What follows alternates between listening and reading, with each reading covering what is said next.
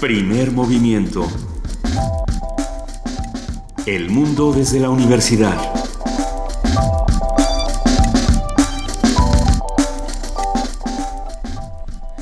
Siete de la mañana con cuatro minutos, ya estamos aquí en Primer Movimiento. Yo soy Juana Inés de Esa y en ausencia de Benito Taibo y Luisa Iglesias, que los dos agarraron para Jalisco, estoy yo aquí en la mesa con Alberto Candiani. ¿Cómo estás, Alberto? Buenos días. Juana Inés, buenos días. ¿Cómo estás? Auditorio, mucho gusto de saludarlos esta mañana.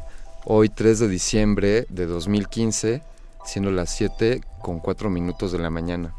Exactamente, y tenemos un montón de cosas. Ya finalmente el Parlamento Británico se puso de acuerdo, intercambió argumentos, razones, pues, si se les pueden llamar así, y, eh, y sobre todo esgrimieron esta idea de que hay que combatir, hay que lograr la paz a base de bombardeos, que no, no suena del todo lógica, pero bueno, pues así funciona. Sí, siempre es una idea contradictoria esto de buscar la paz con la violencia. Sí, sí.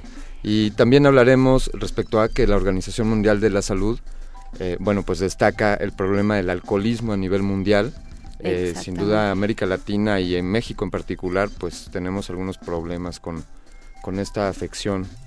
Exactamente, en nuestro jueves de autoayuda hoy vamos a hablar sobre, no solo sobre el alcoholismo, sino lo, las, las ondas, digamos, el efecto que tiene en los familiares, en las personas cercanas a alguien que sufre esta enfermedad.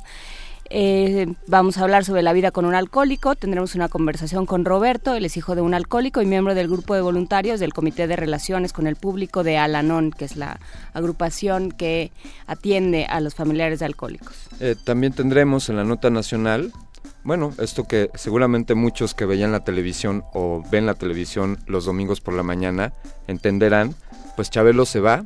Este programa, con casi cuarenta y ocho años de estar al aire, se va de, de la televisión mexicana, y vamos a platicar al respecto con Felipe López Veneroni, quien es profesor investigador de la Facultad de Ciencias Políticas y Sociales de la UNAM. Él también es defensor de la audiencia en Canal Once de, de la televisión. Por supuesto, hablaremos no solo de, de que se va Chabelo, porque francamente eso no es tanto una nota, sino de lo que implicó su presencia y el formato de su programa en la televisión y en los medios mexicanos, esta idea de, de mezclar la publicidad y el contenido en una sola cosa, lo que dice de, de las capacidades de los medios mexicanos y de la, la vocación de ciertos medios mexicanos. Antes de eso vamos a hablar con José Franco. Se te andaba olvidando José Franco, y es bueno de sentido, ¿eh? eh es que sí. Se puede poner un poco violento esto. Bien, pues él es titular de la Dirección General de Divulgación de la Ciencia, quien nos va a hablar sobre el nuevo telescopio en el Observatorio San Pedro Mártir. Bien, estamos estrenando telescopio. Así a ver hasta que... dónde alcanza a ver. A ver hasta dónde vemos. En la nota internacional, la, la discusión, ya lo decíamos, en el Parlamento Británico sobre el bombardeo a Siria. Y vamos a tener un comentario sobre esto con la, de la doctora Lorena Ruano, doctora en Relaciones Internacionales, profesora investigadora y directora de la División de Estudios Internacionales del Centro de Investigación y Docencia Económicas, C I D E. Y también tendremos en nuestra mesa del día, en Mundos Posibles, vamos a hablar con el doctor Alberto Betancourt, quien, bueno, tocaremos este tema de lo que está sucediendo en la cumbre en París y un modelo que plantean la comunidad Maya Tojolaval eh, respecto a colaboración y, y nuevas formas de ver eh, cómo, cómo atendemos estos problemas de, pues, de la contaminación y el calentamiento global. Y la poesía necesaria me toca a mí, así es que ustedes, si ustedes tienen algún tipo de... de sugerencia, eh, algún tipo de deseo, de anhelo esta mañana, algún poeta que, que tengan guardado en el bolsillo que quieran compartir con nosotros, adelante, comuníquense con nosotros. Estamos en el Twitter, arroba PMovimiento, en Facebook Primer Movimiento, y en el teléfono cincuenta y cinco, treinta y seis, cuarenta y tres, treinta y nueve, o eso espero, porque Vania Nucci se acaba de parar enfrente del teléfono, cincuenta y cinco, treinta y seis, cuarenta y tres, treinta y nueve, exactamente. Y para nuestro corte informativo de las siete de la mañana ya están con nosotros, se preparan como todas unas profesionales, Frida Saldívar y Vania Nucci. ¿Cómo están? Bien, muy buenos días. Muy buenos días, ¿cómo les va? Muy bien, Juana Inés, Candiani, muy buenos días. Buenos días.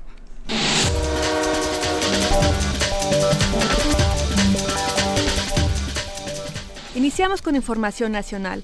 La Secretaría de Educación Pública y el Gobierno de Guerrero hospedaron en hoteles de lujo de la zona de Amante de Acapulco a los maestros que participarán este miércoles en la evaluación de desempeño.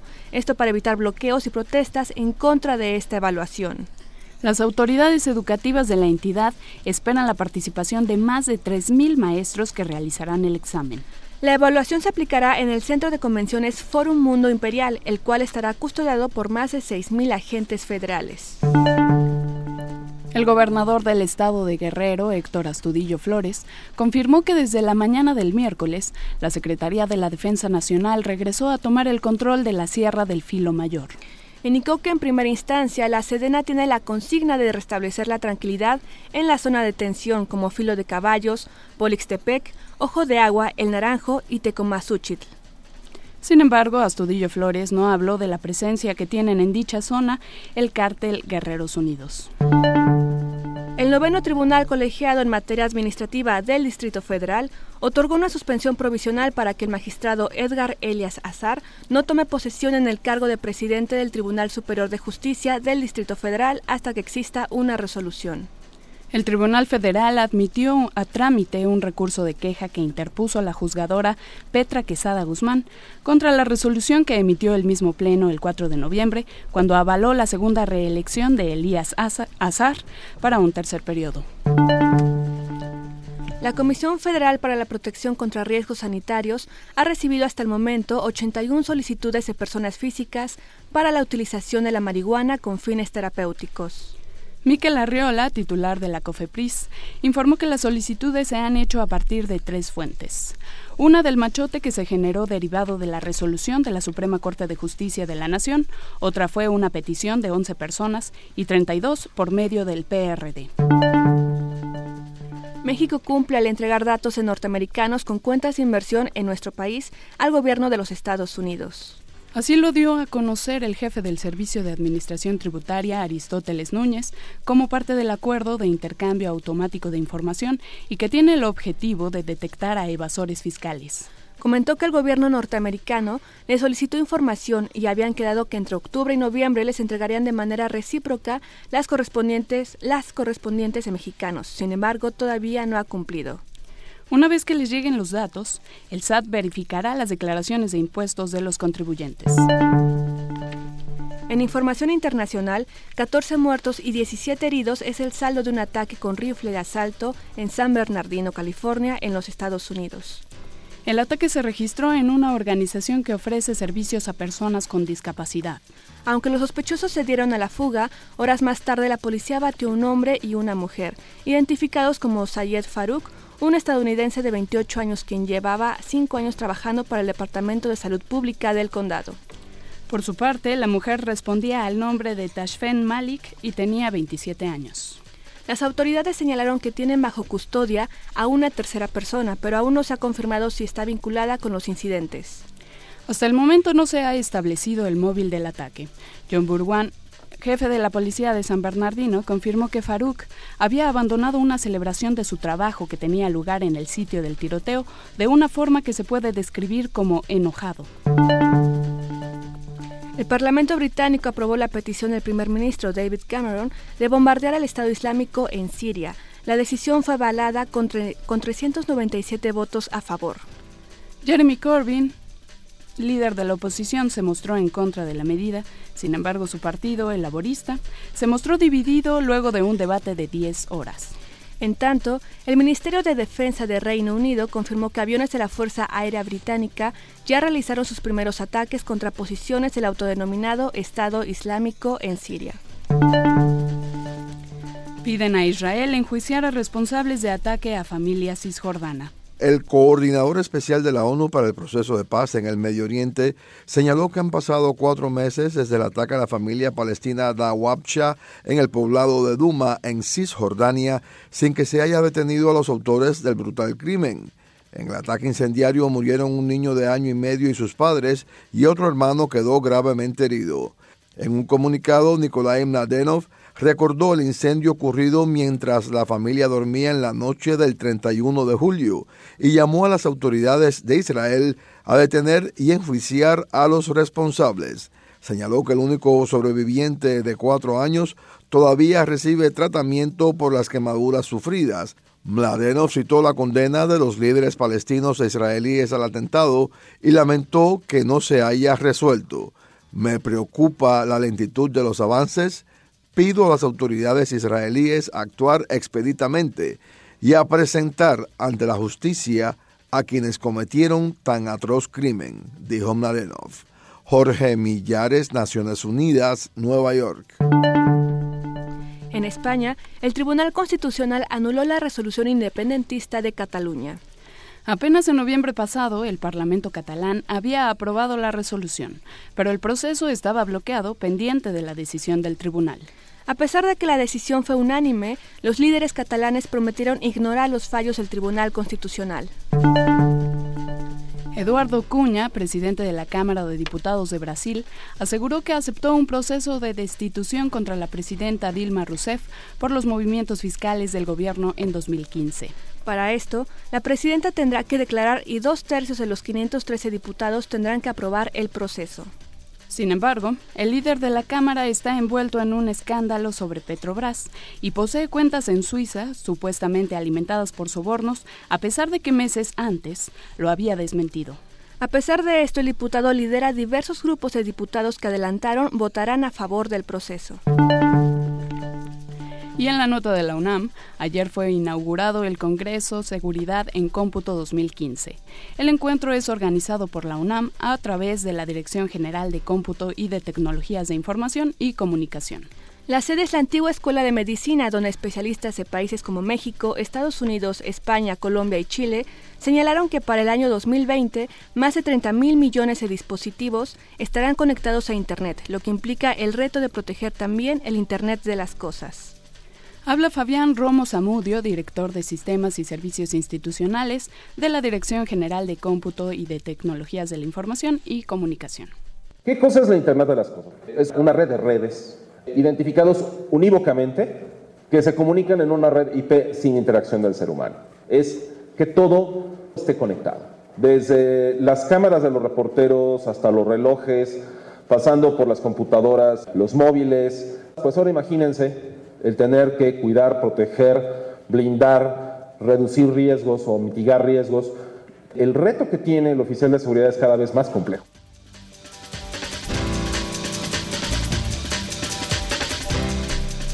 siete dieciséis de la mañana. Gracias Frida Saldívar, gracias Vania Nuche por este corte informativo. Nos seguimos viendo a lo largo de la mañana. Que tengan muy buen día. Y muy buen jueves a todos.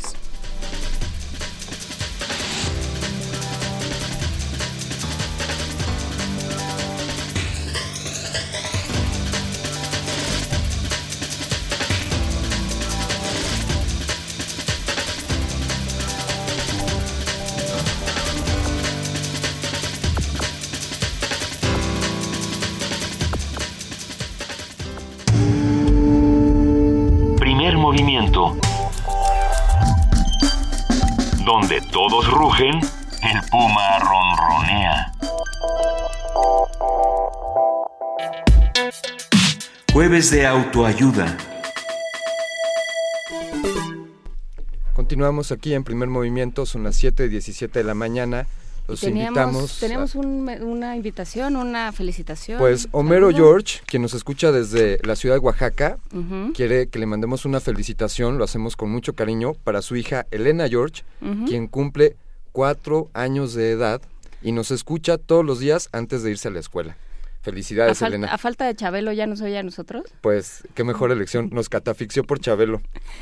Muy bien, pues Elena George, muchas felicidades por tus cuatro años, saludos hasta Oaxaca, muchísimas gracias por escucharnos en Oaxaca, es toda una aventura.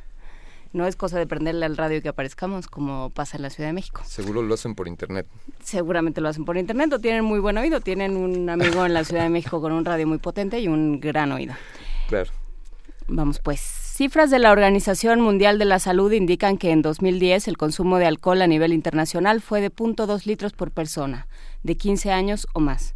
Las regiones con mayor consumo fueron Europa y América. En América Latina, el primer lugar lo ocupó Chile con nueve punto seis litros per cápita, mientras que México se ubicó en el décimo lugar con un consumo de siete punto dos litros per cápita. En México, una de cada tres personas de doce a sesenta y cinco años de edad mantiene un consumo nocivo del alcohol.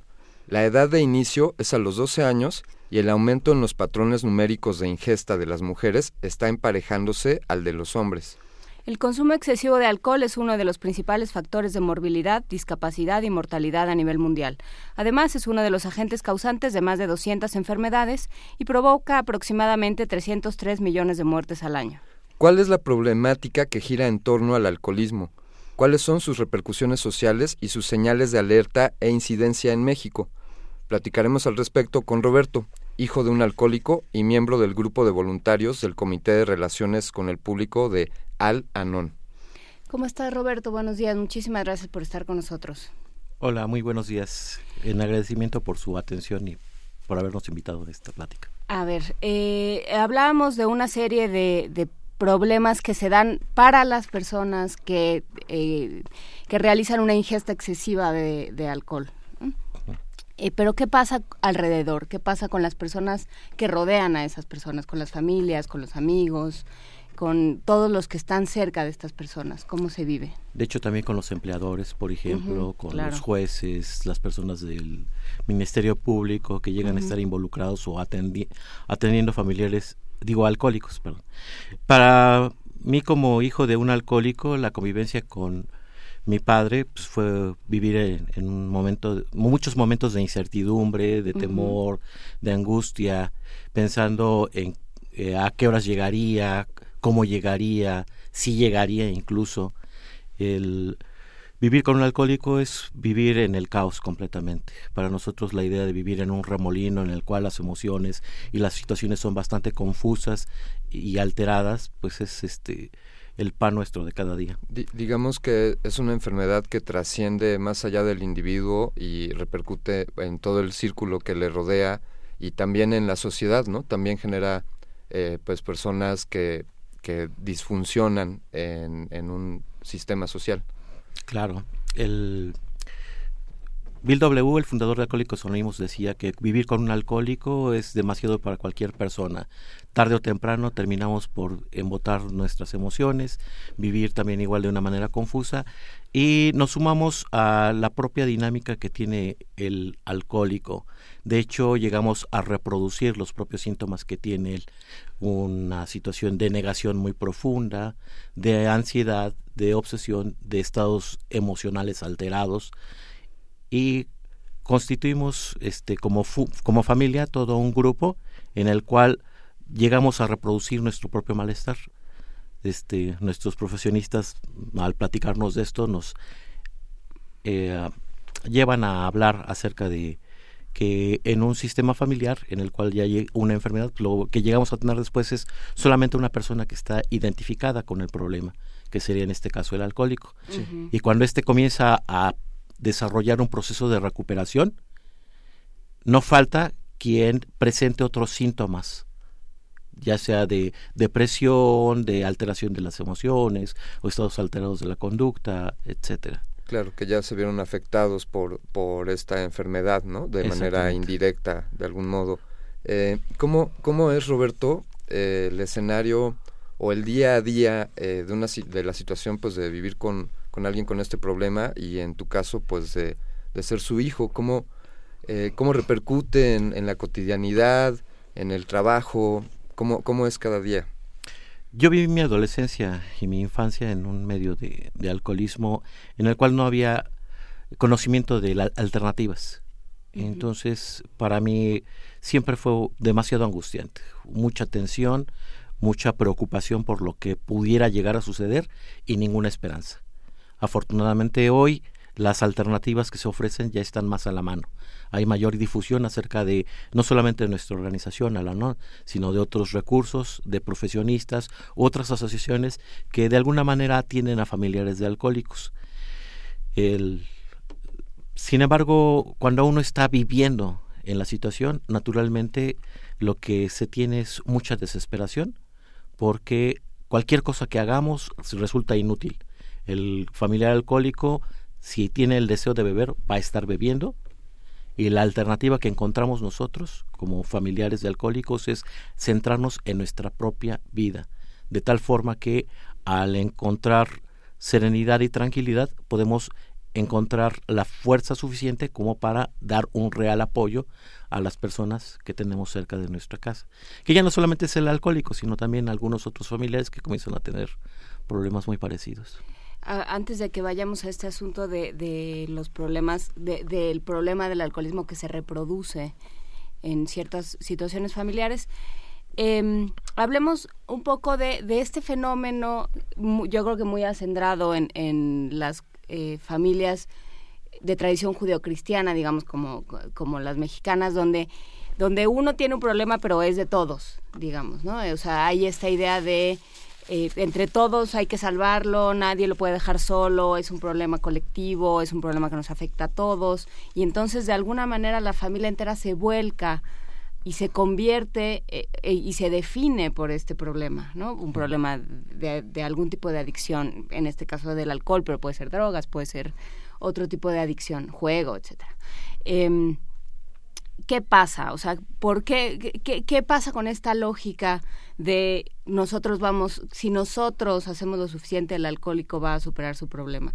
¿Qué pasa ahí? ¿Cuál es la trampa? Yo creo que no solamente es la parte de, de la familia cercana, uh-huh. sino también el entorno familiar más me, uh-huh. inmediato y el, y el entorno general. Sigue existiendo un problema de estigmatización del alcoholismo bastante fuerte. Uh-huh. Entonces... los que convivimos con un alcohólico compartimos junto con él esta marca uh-huh. y la presión de la sociedad y el entorno para resolver el problema del alcohólico. Nuestros familiares inmediatos igual nos demandan que no hemos hecho lo suficiente, que no uh-huh. le hemos dicho las palabras adecuadas o no le hemos brindado el apoyo necesario para que resuelva su problema. Y a esto pues, lo que... en Al-Anon entendemos es que existe un problema de incomprensión de la situación, porque, como lo decíamos, ¿no? en, para mí ha sido muy alentador el encontrar ideas como esta, de que en un medio familiar no hay víctimas ni victimarios. Uh-huh. Todos compartimos un mismo problema y necesitamos enfrentar la situación para desarrollar una respuesta para cada uno de nosotros primero y después para brindar un apoyo real a quien lo necesita. ¿En qué sentido compartimos ese problema? O sea, el alcoholismo de, de mi hermano, de mi padre, de mi madre, ¿es, es también problema mío? ¿En qué sentido? Eh, nosotros llamamos a la situación del alcoholismo, alcoholismo familiar. Uh-huh. El alcohólico manifiesta el problema por un síntoma muy particular, que es el tomar alcohol. Uh-huh.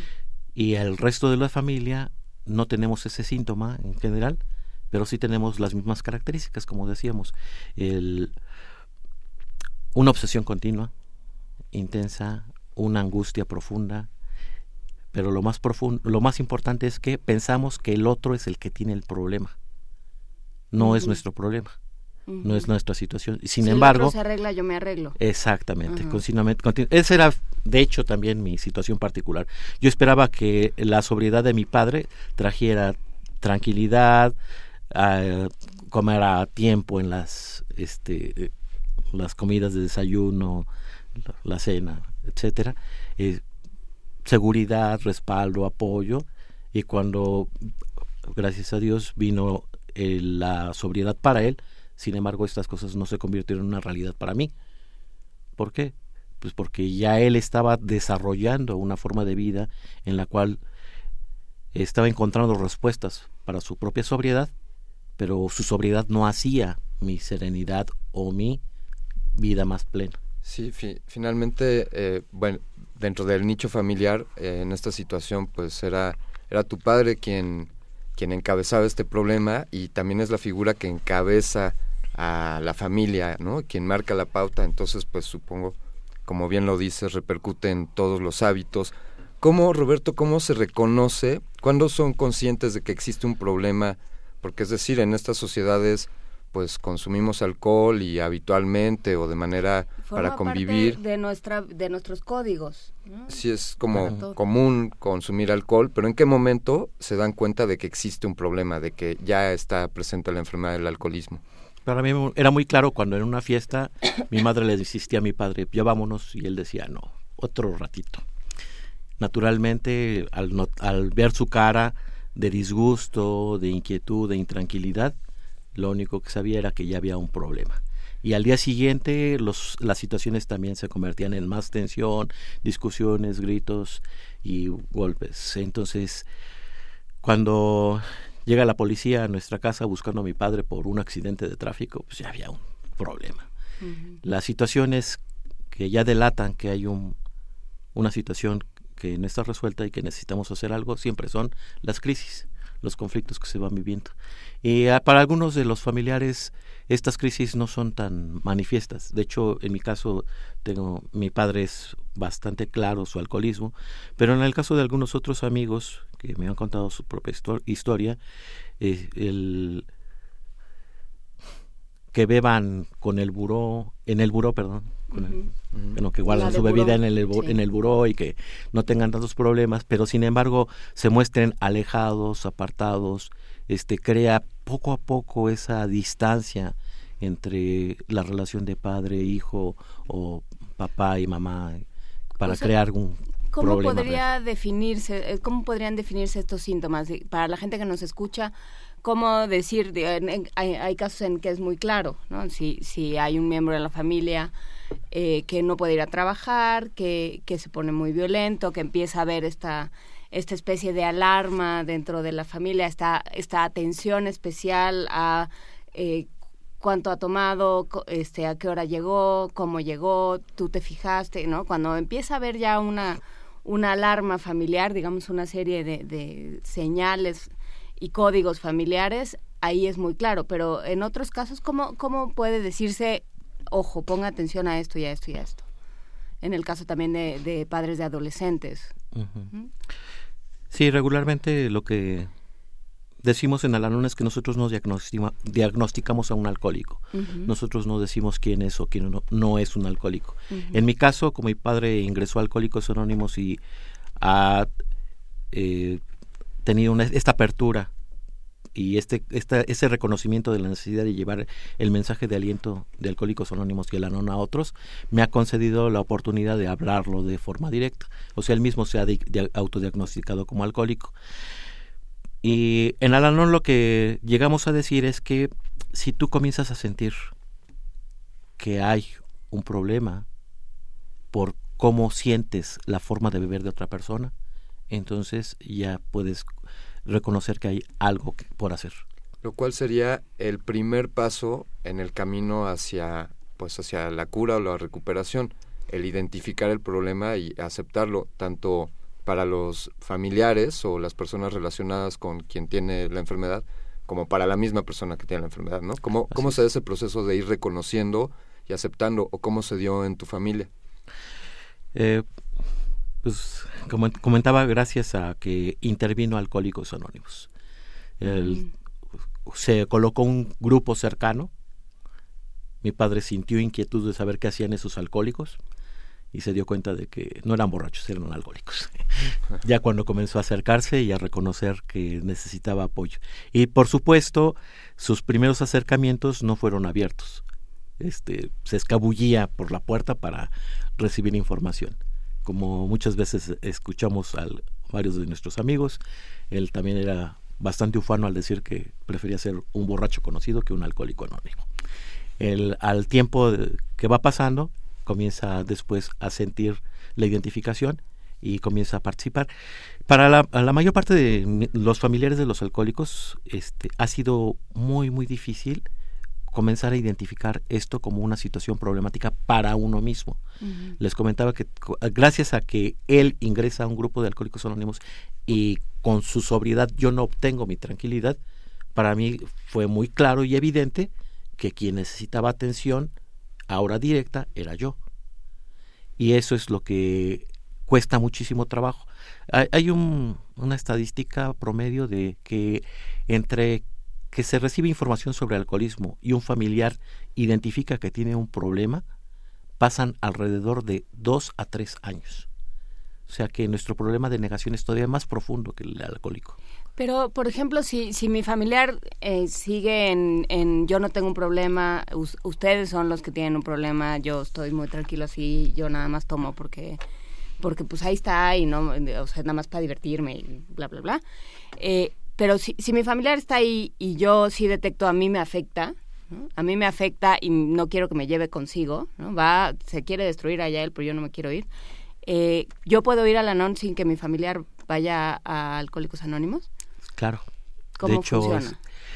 Eh, Al-Anon es una organización sin fines de lucro, uh-huh, que está totalmente abierta. Todos los miembros tienen una situación igualitaria. Uh-huh. Actualmente recibimos no solamente a familiares de alcohólicos, sino a familiares que tienen algún otro pro- problema de adicción, porque reconocemos que ya son simultáneos, ya uh-huh, actualmente ya casi no hay alcohólicos puros. Sin embargo, el hecho de ser familiar de un alcohólico anónimo, pues este, ya no es un requisito en sí, sino el que uno sienta que tiene problemas a partir de que otra persona bebe, es el único requisito para ser miembro de Al-Anon. Este, como decía, si se da este caso de que la gente identifica que es, tiene un problema para sí y necesita encontrar un medio de recuperación, entonces ya, de hecho ya dieron un paso más adelante de la mayor parte de los familiares que ingresan a Al-Anon. La mayor parte de las personas que llegan esperan que con su asistencia a Al-Anon su alcohólico deje de beber. Eh, Roberto, podríamos decir que vaya, Al-Anon es una organización de más reciente creación que Alcohólicos Anónimos. Podríamos decir que mientras que Alcohol, Alcohólicos Anónimos está enfocada a quien tiene el problema, a quien es el bebedor, Al-Anon se enfocó a la atención a los familiares y a la gente que está alrededor de ellos, ¿no? Claro. Eh, de hecho, Al-Anon surge de Alcohólicos Anónimos. En un principio, el alcoholismo es un problema de la familia, y así como asistían los alcohólicos a las reuniones de los primeros grupos, a, iban acompañados de sus padres, de sus esposas, en algunos casos de sus hijos. Poco a poco comenzó a darse una separación, y en los grupos de Alcohólicos Anónimos se formaron grupos de café y galletas, uh-huh, que apoyaban a los grupos de Alcohólicos Anónimos. Uh-huh. Dentro de esos grupos de café y galletas se fue formando una idea que fue la que actualmente identifica a los grupos de Al-Anon, y es que los mismos pasos que ayudaron a los famili- a los alcohólicos sirven para que nosotros vayamos a encontrarnos nuestra propia recuperación. Eh, eso me, me parece interesante. Tú dijiste hace, hace un momento que tú pensabas que acudiendo a Al-Anon ibas a lograr que tu padre dejara de beber, o que, o que puede suceder este tipo de pensamiento, ¿no? Si yo hago esto, porque además esto es muy común en, en este tipo de relaciones codependientes, ¿no? Donde, donde yo dependo de, de tu enfermedad y tu enfermedad me define a mí de alguna forma. Entonces, bueno, si yo hago cierta cosa, si yo voy a mi grupo, si yo, yo voy a... No, no, so, no es que me, me vaya a curar yo, sino que voy a reforzarme, digamos, voy a adquirir ciertas estrategias o, no sé, poderes para que dejes tú de beber, ¿no? Hay una cosa casi mágica en el, en el, la forma de, de pensar. Pero, y, y si esto no se logra, y si, mi, y si el alcohólico que tengo cerca, mi mejor amiga, mi novio, mi papá, mis hermanos, quien sea, digamos, esa persona que, cuya enfermedad me, me lastima a mí también, si no deja de beber, ¿qué pasa? ¿Qué es lo que, a, qué es a lo que, a lo que voy, a qué se va Al-Anon? Eh... Fundamentalmente es para encontrar paz, tranquilidad, uh-huh, serenidad para uno mismo. El, ¿Y si mientras el otro se muere de cirrosis? Es decisión de él. Eso es lo que cuesta mucho trabajo llegar a, a deslindar. En Al-Anon decimos que realmente sí podemos hacer algo por ayudar, ayudar a un familiar alcohólico, pero esto es a costa de hacer un cambio de actitud. En mi caso, viendo mi propio proceso, lo que fui reconociendo es que no tenía identificados ni mis sentimientos, ni mis deseos, ni mis necesidades. Todo vivía, en, bueno, siempre vivía en relación a lo que necesitara mi padre o algunos otros de mis familiares. Siempre era atender a las necesidades de otras personas. Eh, la mayor parte de las cosas que hacía o llevaba a cabo estaban orientadas a tratar de cambiar a otra persona, uh-huh, esperando, como bien lo decías hace un momento, que ese cambio de otra persona me trajera paz, alegría, satisfacción, y naturalmente lo único que encontraba era decepciones y frustraciones. ¿Por qué? Pues porque no podía encontrar ese punto clave en el cual eh, comenzara a cimentar la posibilidad de, de mi recuperación. Y ese punto pues, comenzó a partir de reconocer en las experiencias de otros compañeros mis propias experiencias, mis propias situaciones, mis propias necesidades. Eso es, me dio aliento y me llevó a encontrar que no es fácil, que en efecto sí se puede ayudar a otro, uh-huh. pero es a costa de primero ayudarse a sí mismo. Ca- cambia tú y cambiará el mundo. Exacto. Eh, hay unos comentarios, Roberto, que nos hacen en redes sociales. Por ahí nos dicen, yo creo que el problema inicia con los adolescentes que piensan que tomar alcohol les da un estatus social y piensan que es la única forma de divertirse, nos dice Gabriel del Corral. ¿Qué opinas? Mm, que generalmente cuando eso se presenta es que ya hay un problema anterior. Sí. En algunas ocasiones, en otras ocasiones los alcohólicos empiezan, aunque no tengan una situación de alcoholismo anterior, van experimentando. El, la trampa está en que el juego es demasiado complicado. Eh, muchas veces esa experimentación se va convirtiendo en un desafío. Y la pregunta más importante es, ¿y las personas que están a su alrededor, alrededor de los adolescentes, cómo están? ¿Qué es lo que hacen para propiciar apoyo, orientación y darles seguridad? Por un lado y por el otro, bueno, también hay una serie de estudios que demuestran que las conductas adictivas eh, son eh, ya forman parte de, de la genética, ¿no? También, y que también se pueden eh, se pueden ir pasando. Es posible que un hijo de alcohólico esté predispuesto genéticamente para ser alcohólico él mismo o para generar algún tipo de adicción, ¿sí o no? Uh, yo creo que es, es parte de algo que podría responder mejor un profesionista, pero okay. algo de lo que les he escuchado está orientado a ese aspecto. Sí hay una parte biológica, uh-huh. pero hay otras otros elementos que tienen que ver con el entorno y con las facetas de personalidad. Entonces, si existe una coincidencia entre esos tres elementos, es posible que se suscite una situación de alcoholismo adictivo en la persona. Un alcohólico puede engendrar, o sea, no no, no engendrar, puede puede fomentar alcoholismo en sus hijos, por ejemplo, o en las personas que tiene cerca. Regularmente lo que es lo que vemos, o sea, uh-huh. cuando en nuestras familias hay ya un problema de alcoholismo y no es, no es atendido, algún otro de nuestros familiares llega a desarrollar su propio alcoholismo u otras situaciones. Decíamos que regularmente los hijos de los alcohólicos tenemos algunas alternativas. Nos convertimos en alcohólicos, nos casamos con un alcohólico, nos suicidamos o vivimos con problemas mentales bastante fuertes en el desarrollo de nuestra vida. No, bueno, lo pones así muy alentado, ¿no? O sea, sí. Lo mejor que te puede pasar son bueno, problemas es... mentales. Roberto, como bien dijiste, pues es también la decisión del individuo y creo que tú eres el ejemplo de haber tomado la decisión de no seguir ese mismo camino, ¿no? Hiciste algo al respecto y, y tomaste este control de tu vida. Para algunos de los de las personas alrededor y algunos profesionistas, el participar en grupos de Alateen, o sea, de hijos de alcohólicos que son adolescentes, es también una forma de prevenir el propio alcoholismo. Reconociendo la situación, sabemos cuáles son las características que se tienen como alcohólicos, claro. y cuáles son como los estados límites que no, no podemos rebasar de ninguna manera. Claro. Hay, hay un comentario eh, de Jordán Espino tres en Twitter, quien dice: un alcohólico violento, por supuesto que es victimario. Ah, al parecer así es, y queremos... Queremos comunicarles, amigos de la audiencia, que Al-Anon nos está recomendando y nos trae de regalo, eh, nos trae un par de regalos, un par de publicaciones, cinco, cinco textos, ¿es correcto, Roberto? Así es. ¿Qué, qué son estos textos? Tenemos cinco libros para profesionistas cercanos a los familiares de los alcohólicos, que son, este, bueno, más bien ese libro de Al-Anon se enfrenta al alcoholismo, uh-huh. que tiene... tanto publicas, bueno, artículos de profesionistas como experiencias de familiares de alcohólicos. Y un libro, cinco libros de Alateen, Esperanza para hijos de, de alcohólicos, que están orientados a los adolescentes, muchachos entre doce y veinte años. Alateen es eh, para hijos de alcohólicos. Es la sección joven de Al-Anon. Uh-huh.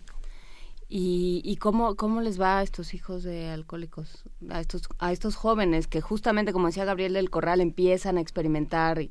Si hay una una capacidad de, de Alateen para frenar esa esa pues esa cosa vertiginosa que es el caer en un problema de alcoholismo, o no? ¿Funciona o no funciona, Alateen? Uh, no, no tengo ahorita est- estadísticas para respaldarlo, pero la mayor parte de la experiencia de los adolescentes ya en un grupo de Alateen, sí, en la plática con ellos me ha permitido reconocer que existe tanto comprensión de lo que es el alcoholismo para sus familiares como para ellos mismos.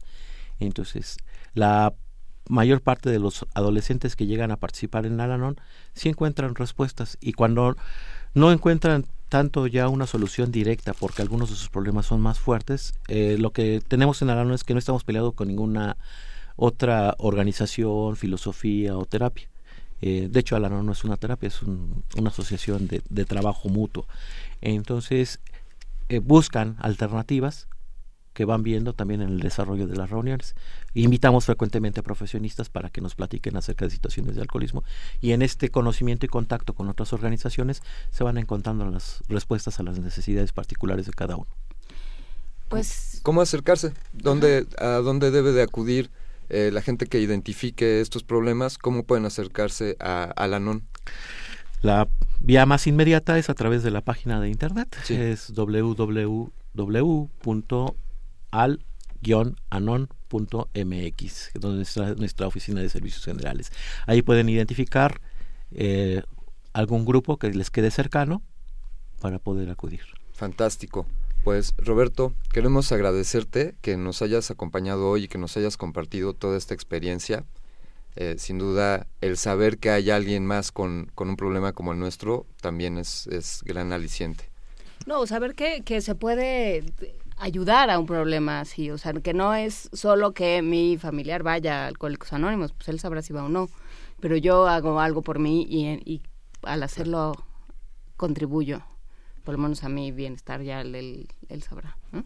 Así es, gracias. Muchísimas gracias a ustedes. Gracias, Roberto. Para nosotros es una necesidad fundamental el transmitir este mensaje a otras personas y ir encontrando nuestras este, cimientos de realidad para llegar realmente a otras personas de manera directa y, y efectiva. Muchísimas gracias, Roberto. Pues Muchísimas están aquí los paquetes de, de Al-Anon y de Alateen. Los vamos a regalar por teléfono, es lo que me estás diciendo, Silvia. Sí. cincuenta y cinco, treinta y seis, cuarenta y tres, treinta y nueve. Nuestros teléfonos, comuníquense con nosotros y llévense sus paquetes de Al-Anon Ala- y Alateen. Alateen, esperanza para los hijos de alcohólicos, y Al-Anon se enfrenta al alcoholismo. Ahí están estos dos textos, cinco llamadas telefónicas. Muchas gracias. Primer movimiento. Escucha la vida con otro sentido.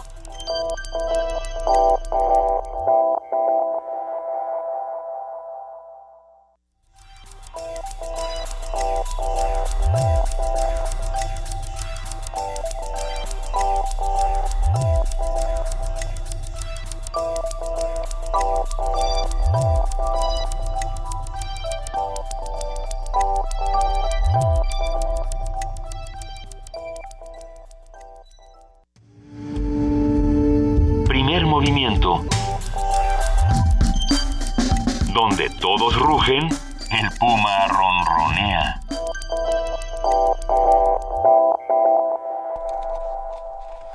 siete cuarenta y siete de la mañana y ya está con nosotros José Franco, titular de la Dirección General de Divulgación de la Ciencia. ¿Cómo estás, Pepe? Buenos días. Muy buenos días, Juana Inés. ¿Qué tal? ¿Cómo te ha ido? A todo dar. ¿Tú no te fuiste a Guadalajara como todo el mundo? No, no, no, no, Benito, yo sé que anda en la Fil, pero yo estoy en Mérida. Ah, ¿y qué haces ahí?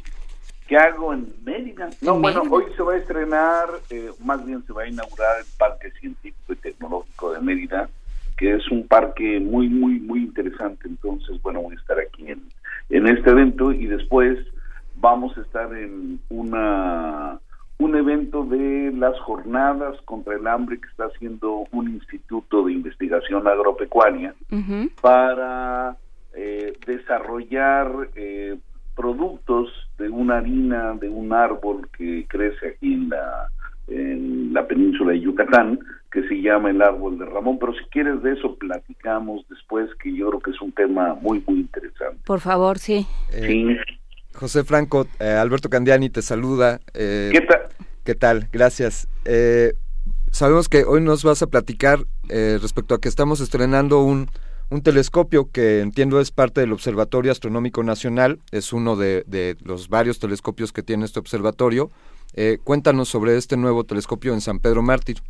Así es, Alberto. Eh, San Pedro Mártir pues es un lugar privilegiado para la observación astronómica, es uno de los cuatro lugares eh, mejores para hacer observación astronómica en el mundo. Está a la par que el norte de Chile, Hawái, eh, las Islas Canarias, y tenemos pues un número pequeño de telescopios en San Pedro Mártir, que es eh, pues el, el observatorio eh, con el cual se ha desarrollado la astronomía mexicana. Uh-huh. Y el último telescopio que se inauguró en San Pedro Mártir se inauguró en mil novecientos setenta y nueve, que fue el telescopio de dos metros. O sea, hace más de treinta y cinco años que no se había instalado un nuevo telescopio, y el nuevo telescopio que se acaba de instalar es un telescopio de una colaboración internacional que se llama B U T S. Esta colaboración internacional es una colaboración entre España, eh, China, Nueva Zelanda y pues ahora México, en donde se ha puesto una red de telescopios. Este nuevo telescopio es un telescopio pequeño, es un telescopio robótico. Esto, esto significa que es un telescopio que se mueve de, que se mueve de manera totalmente automática. Uh-huh. Y está eh, hecho para ver eh, eventos, eventos transientes, eventos eh, de destellos que ocurren en el cielo. Entonces, el telescopio robótico está asociado a satélites que están observando el cielo en rayos gamma. Los rayos gamma no pueden penetrar a, a la atmósfera, y pues eh, se utilizan o satélites o detectores de, de, de otro tipo, y una vez que un satélite detecta un, una explosión de rayos gamma en algún punto del universo, manda la señal a los telescopios robóticos que hay en la Tierra, y estos se alinean, apuntan hacia el lugar donde fue el destello, y para esto, para que esto funcione muy bien, se requiere una red de telescopios alrededor del mundo que le permita visualizar eh, con claridad eh, el punto donde se dio la explosión, independientemente eh, de la hora de la hora del día. Entonces, este, este telescopio es parte de una red de telescopios robóticos que eh, fue dirigido, liderado por un grupo en España, por un grupo en Granada, en la ciudad de Granada, en España, el Instituto de Astrofísica de Andalucía, y pues estamos muy, muy contentos porque yo creo que es un telescopio que va a permitir que se abra una ventana nueva para la observación astronómica en nuestro país. Eh, ya tenemos eh, otros telescopios robóticos funcionando. De hecho, hay un telescopio de los primeros que se instalaron en San Pedro Mártir, que fue robotizado hace, hace algunos años, funciona muy muy bien, se utiliza también para, para buscar eventos eh, transientes de rayos gamma, y existen ya proyectos para hacer otros telescopios robóticos. En este momento los eh, digamos los telescopios pequeños se están automatizando de una manera eh, vertiginosa, y el tener telescopios robóticos pues permite observar eh, todas las cosas que ocurren de forma intempestiva, o sea, un, un transiente, un, un evento que pues es una explosión y no tienes mucha oportunidad de observarlo, a menos de que dejes de hacer lo que estás haciendo y te pongas a observar eh, el evento en ese momento. Entonces los telescopios robóticos funcionan maravilloso para este fin. Eh, José Franco, un poco para, para aterrizar y entender cómo funciona este telescopio y esta red de telescopios robóticos, o sea, podríamos decir que mientras que en órbita hay, hay satélites que están percibiendo radiaciones como los rayos gamma, pienso en fenómenos, en la detección de fenómenos como la radiación de fondo, eh, mientras que estos satélites detectan, detectan una explosión, envían una señal a la Tierra para que los telescopios robóticos se alineen y se dirijan hacia ese punto en, en la bóveda celeste y puedan observarlo, pero estos telescopios, eh, digamos, son de radio o son para observar, es decir, ¿es un espejito y un cristal a través del cual se mira o son una serie de sensores que perciben eh, distintas señales? Sí, o sea, digamos, ¿esas son pistolas humeantes de otra cosa, digamos, por ponerlo en esos términos? Ok, eh, efectivamente, los, este, digamos, lo que, lo que observan los telescopios desde la Tierra son las pistolas humeantes y que sabes que ahí hubo un disparo. Eh, pero los, eh, digamos, regresando a la, a la pregunta de Alberto, los telescopios son telescopios comunes y corrientes, lo único que tienen es, son telescopios pequeños para poderse mover con toda rapidez. Un telescopio grande es un telescopio muy, muy masivo que cuesta mucho trabajo eh, poner, digamos, en una dirección eh, específica en un tiempo corto. Mientras más pequeña es la masa del telescopio, pues mo- menos trabajo te cuesta el mover el telescopio. Entonces son telescopios pequeños, telescopios de veinte centímetros, treinta centímetros, medio metro de diámetro, eh, una cosa así, y tienen asociados detectores, eh, detectores que son C C Ds, como las camaritas que tienen tu teléfono celular, son, eh, digamos, ese mismo tipo de dispositivo, pero son dispositivos obviamente mucho más sensibles y que observan tanto en la luz visible, esto es la luz que observa nuestro ojo, y la luz infrarroja, que son, digamos, las luces en las cuales puedes detectar mejor desde la superficie de la Tierra. Entonces son eh, telescopios eh, con espejos que tienen detectores con una respuesta ultra rápida para poder detectar con rapidez el objeto que se está mirando. Y tienen un sistema, un sistema de, de, de, de, de apunte eh, con G P S, están, digamos, totalmente programados con G P S, que te permiten pues seguir en la bóveda celeste eh, con cierta facilidad el lugar a donde te apunta el satélite que ocurrió el fenómeno, ¿no? Okay, y y se puede visitar este observatorio, los los este los que vemos el cielo a pie, digamos, ¿no? Cuando ah, son... no, definitivamente, definitivamente. San Pedro Mártir es un lugar maravilloso, está uh-huh. eh, eh, el observatorio está eh, justamente en la sierra que lleva el nombre de San Pedro Mártir, está en Baja California, eh, está muy cerca de la ciudad de, de Ensenada, bueno, muy cerca, está a, a trescientos cincuenta kilómetros, de los cuales cien kilómetros son este, un camino de penetración hacia la sierra, eh, es un parque nacional y le toma uno pues unas cuatro horas de la ciudad de Ensenada llegar a, a San Pedro Mártir. Se puede visitar, por supuesto, lo deseable, lo, lo idóneo para todo aquel que, como tú, eh, Juana Inés, quiera visitarlo, es que avise al Observatorio Astronómico Nacional, eh, que, bueno, tiene su sede principal en Ciudad Universitaria, en el Instituto de Astronomía, y el cuartel general del observatorio está en la ciudad de Ensenada, entonces puede avisar tanto en Ciudad Universitaria como en Ensenada, que desea visitar tal o cual día el observatorio y ya ellos eh, les darán indicaciones de cómo llegar y cuáles son las mejores, eh, los mejores momentos para hacerlo y cómo hacerlo. Ah, pues suena como, como algo digno de hacerse en vacaciones. Así es, es un lugar precioso, tú sí, no tienes pues, idea, es, es una sierra, eh, bueno... Todo, toda la península de Yucatán es una zona bastante, bastante árida, muy, muy seca, excepto por zonas como San Pedro Mártir, que tienen bosques en la parte alta, y San Pedro Mártir se llena de nieve durante el invierno.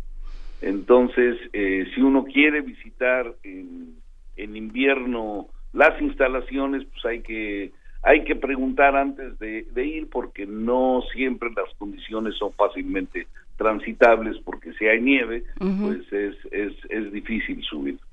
Bueno, pues queda hecha esta invitación al turismo celeste y al turismo terrestre. Muchísimas sí. gracias, eh, Pepe Franco, si eres Pepe Franco. Muchísimas gracias por estar con nosotros, José Franco, titular de la Dirección General de Divulgación de la Ciencia. Que te vaya muy bien en Mérida y regresa con bien. Muchas, muchas gracias, Juana Inés. Pues un, un placer, como siempre, les mando un todo mi, mi cariño a ti y Alberto. Muchísimas gracias, gracias, Pepe. Hasta luego. Hasta luego.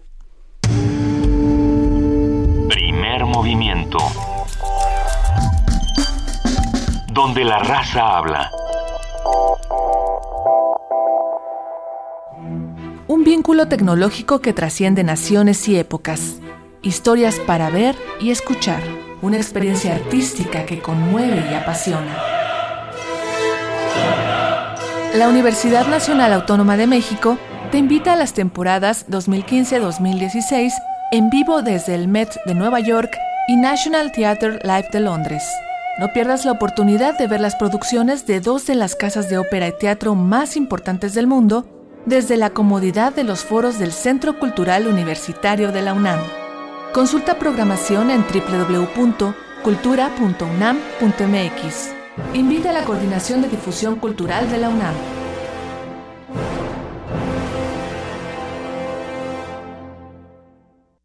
El Tribunal Electoral del Distrito Federal te garantiza, entre otros derechos, votar y ser votado, asociarme libre e individualmente, ejercer mi participación como ciudadano. Para ello, el T E D F resuelve las controversias que plantean ciudadanos, candidatos independientes, partidos y asociaciones políticas, entre otros. Como ves, es una función que el T E D F realiza de manera permanente y para todos. Tribunal Electoral del Distrito Federal, por la defensa de tus derechos político-electorales. R T C y Conaculta te invitan a conocer Wikiméxico, un sitio con una amplia oferta de divulgación cultural que actualmente cuenta con más de tres mil artículos sobre historia, arte, cultura, ciencia, tecnología y medio ambiente. Una plataforma que puedes consultar de forma gratuita. Encontrarás datos curiosos, un recetario, un cancionero y más de ochenta y cuatro mil documentos que comprenden desde la historia más antigua de nuestro país hasta la actualidad. Más información en doble u doble u doble u punto wikimexico punto com. Te invitamos a disfrutar de los mejores platillos sonoros. Buffet Babel. Tenemos ingredientes de la más alta calidad. Cine. Mmm. Ciencia. Temas de género. Literatura. Entrevista. Filosofía. Danza. A punto de turrón. Ecología. Medio ambiente al gusto. Cuentos. Música en abundancia y mucho más. Buffet, Buffet Babel. Babel. Todo lo que puedas escuchar en un mismo lugar. De lunes a viernes, a partir de las trece horas, acompaña tus tardes con nuestra programación. Lleva un pedacito de una rica variedad de pequeños bocados con los que quedarás mentalmente satisfecho para, para la construcción del pensamiento. Ideas de todos los sabores. Buffet Babel. Acompaña tus comidas con esta barra de degustación para el oído. Buffet Babel. Lunes a viernes de una a cuatro de la tarde por el noventa y seis punto uno de F M. Radio UNAM. Buen provecho. Primer movimiento. Información azul y oro. ocho de la mañana con un minuto, ya estamos de regreso en Primer Movimiento y vamos a nuestro corte informativo de las ocho de la mañana con Elizabeth Rojas. Buenos días, Elizabeth. ¿Qué tal, Juana Inés? Alberto, buenos días, buenos días a todos.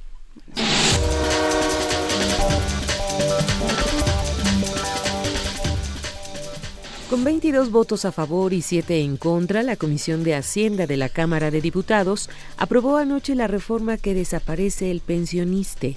En su lugar se crea una empresa paraestatal cuyo consejo de administración será presidido por la Secretaría de Hacienda. El dictamen señala que la empresa del gobierno funcionará como una Afore en términos de la Ley de los Sistemas de Ahorro para el Retiro. Cabe señalar que, según el documento, en el manejo de los recursos destinados para el retiro de trabajadores, el gobierno federal no se hará responsable de las pérdidas que puedan generarse en su administración. El dictamen fue enviado a la mesa directiva para la presentación del mismo ante el Pleno. El comisionado nacional de seguridad, Renato Sales Heredia, informó que fue detenido este martes un integrante del cártel Guerreros Unidos. En conferencia de prensa indicó que el detenido está implicado en la desaparición de los cuarenta y tres estudiantes normalistas de Ayotzinapa en Iguala, Guerrero, el veintiséis de septiembre de dos mil catorce. El funcionario no dio detalles del arresto ni el nombre del inculpado. La Procuraduría General de la República informó que la medida cautelar del arraigo disminuyó noventa punto treinta y seis por ciento en los primeros tres años de la presente administración. Al presentar un reporte, se detalló que en diciembre de dos mil doce hubo un total de ochocientas sesenta y una personas arraigadas a solicitud del Ministerio Público de la Federación. El Instituto Federal de Telecomunicaciones informó que establecerá el nueve once como número único para servicios de emergencia. El acuerdo reúne aspectos de localización geográfica en tiempo real de dispositivos móviles, registros de datos de comunicaciones privadas y servicios fijos y móviles. La Secretaría de Gobernación anunció la realización de cinco foros regionales en torno a la regulación de la marihuana, así como una consulta internacional. El titular de la dependencia, Miguel Ángel Osorio Chong, también dio a conocer la apertura de una plataforma digital que estará en operación en enero, mediante la cual se pondrán a disposición publicaciones académicas y científicas, se integrará una base de datos, se creará un espacio de participación y se dará seguimiento a los foros. Los foros comenzarán en enero del próximo año y finalizarán en marzo. Un debate transparente que cuente con la participación de especialistas, académicos, organizaciones ciudadanas y servidores públicos, que incorpore los conocimientos y experiencias de la sociedad, que examine las particularidades del fenómeno en las diferentes regiones de México y que tome en cuenta las experiencias internacionales en la materia. Y muy importante, que se haga de cara a la sociedad. Por ello, se llevará a cabo un análisis amplio que tome en cuenta los diferentes enfoques del tema, porque para ser eficaces se debe considerar las diferentes alternativas, así como los costos, beneficios y viabilidad de cada una de ellas, y que y además su impacto en todos los sentidos hacia la población, desde la salud pública, la prevención y los derechos humanos, hasta los aspectos económicos de regulación y seguridad ciudadana. El secretario de Economía, Ildefonso Guajardo, reveló que las ventas en el Buen Fin dos mil quince superaron los ochenta mil millones de pesos. Esto es equivalente a un aumento de diez punto uno por ciento con respecto al año pasado y el doble de lo que se vendió en el primer año. Por su parte, el Servicio de Administración Tributaria reembolsará el dinero de las compras hechas en el Buen Fin a ciento cuarenta y nueve mil consumidores por un monto de cuatrocientos sesenta y seis mil ciento cuarenta y un millones de pesos. En información internacional, el gobierno ruso presentó este miércoles imágenes satelitales como prueba de que Turquía compra petróleo al grupo Estado Islámico. De acuerdo con el Ministerio de Defensa ruso, el presidente turco Recep Tayyip Erdogan y su familia están involucrados en el comercio ilegal del crudo que venden los yihadistas. Desde Turquía, el presidente Erdogan reiteró su promesa de dimitir si existen pruebas sobre la adquisición de petróleo en su país, distribuido por el autodenominado Estado Islámico. Las ciudades de Zingibar y Jaarén, ubicadas al sur de Yemen, en la península arábica, fueron tomadas este miércoles por una célula armada en el red de Al-Qaeda. Algunas agencias internacionales informaron que las ciudades fueron tomadas luego de un ataque lanzado por los extremistas contra las localidades, expulsando a las milicias que respaldan al gobierno de transición y estableciendo puntos de control en las vías que conducen hacia ambas ciudades. Cabe señalar que esta toma se ha producido tras la amenaza lanzada recientemente por miembros de la red en Arabia Saudita de realizar ataques en la capital del país si el gobierno ejecuta a varios de sus militantes que se encuentran detenidos. La O M S confirma casos del virus del Zika en América Latina. La Organización Mundial de la Salud, la O M S, divulgó una alerta sobre el virus del Zika en las Américas. Según el informe, hasta el martes, nueve países habían confirmado la presencia del virus: Brasil, Chile, Colombia, El Salvador, Guatemala, México, Paraguay, Surinam y Venezuela. La enfermedad transmitida por el Zika causa fiebre, dolores en las articulaciones, los músculos y la cabeza, además de conjuntivitis. Según la O M S, los síntomas aparecen de tres a doce días después de que el paciente haya sido picado por el mosquito vector, el mismo que es responsable del dengue. La O M S hizo un llamamiento a los países donde circula el mosquito Aedes aegypti para que implementen una estrategia eficaz para controlar el vector. Una vez detectado el virus en un área, pide que sea monitoreada para evitar su propagación. Además, resaltó la importancia de que las mujeres embarazadas tengan acceso a la atención prenatal, sobre todo en las áreas afectadas por el virus. Entre las medidas que recomienda para evitar el contacto con el mosquito, la O M S destaca el uso de mosquiteras, ropa que cubra las extremidades y el uso de repelentes. Carlota Fluxá, Naciones Unidas, Nueva York. El Gobierno de Colombia y la Unión Europea firmaron este miércoles el acuerdo de exención de visados para estadías cortas en el espacio de Schengen, por lo que los colombianos podrán desplazarse libremente por veintiséis países sin controles fronterizos. Cabe recordar que el acuerdo de Schengen estableció la creación del espacio con el mismo nombre en mil novecientos ochenta y cinco para suprimir las fronteras comunes entre los países integrantes y establecer controles en los límites exteriores de esas naciones.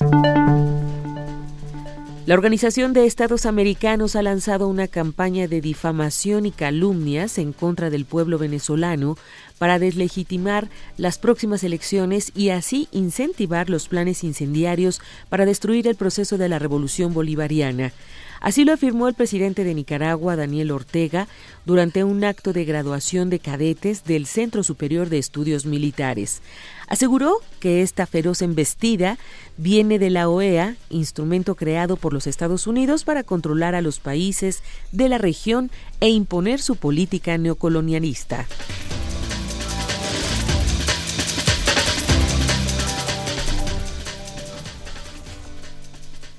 Gracias, Elizabeth Rojas, por este corte informativo.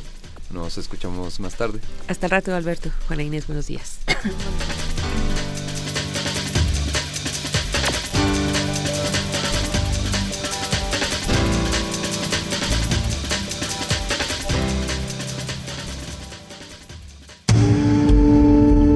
Primer movimiento.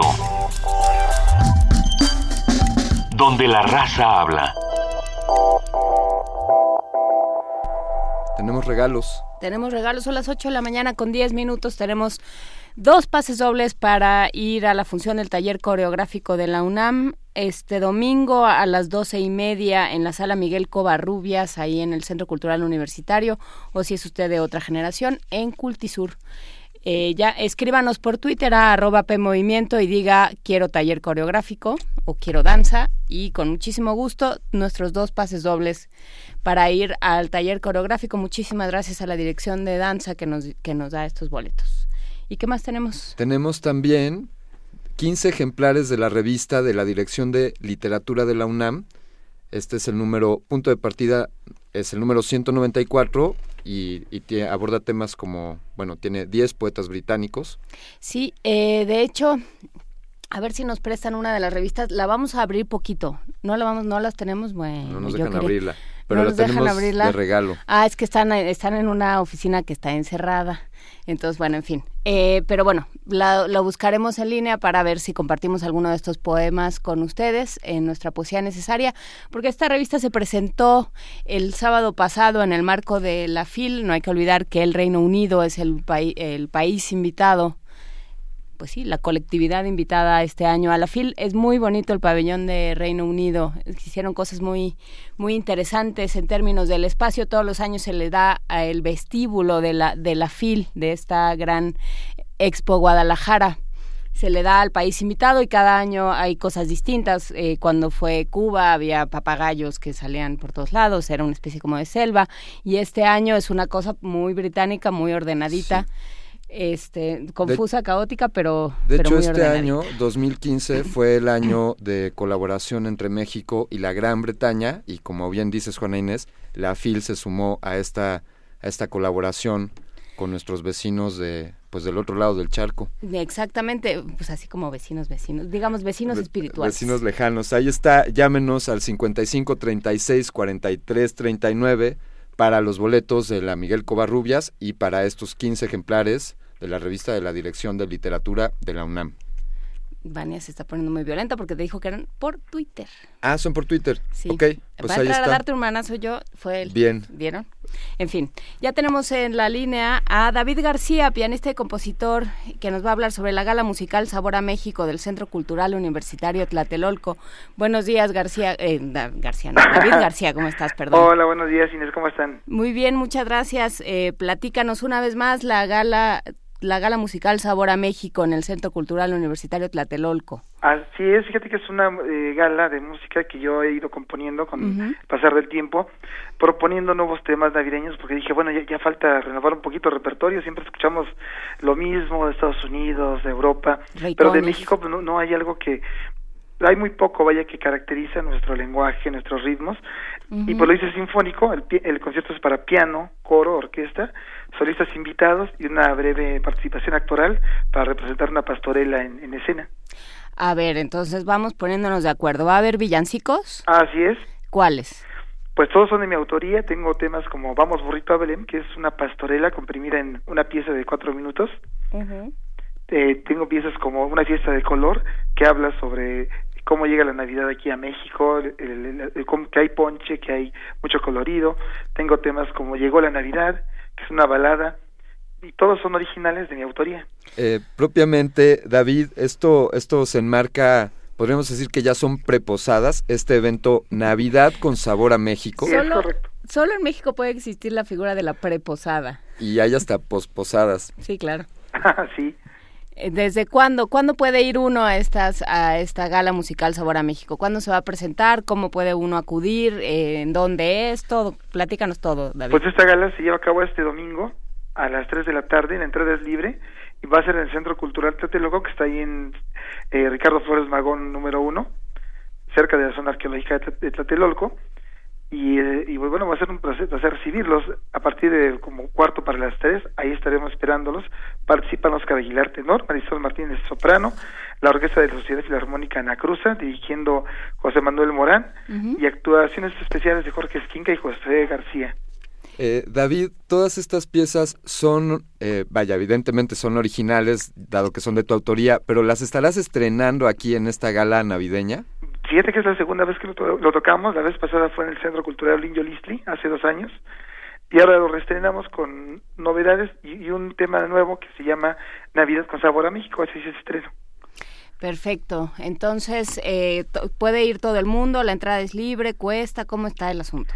Está, es gratuita la entrada, una uh-huh. sonrisa más que suficiente, por favor, y pues es para todos aquellos que gustan de la Navidad, que quieren prepararse, Eh, para esas fechas y que tengan corazón de niño para, para recibir la música, que es muy juguetona.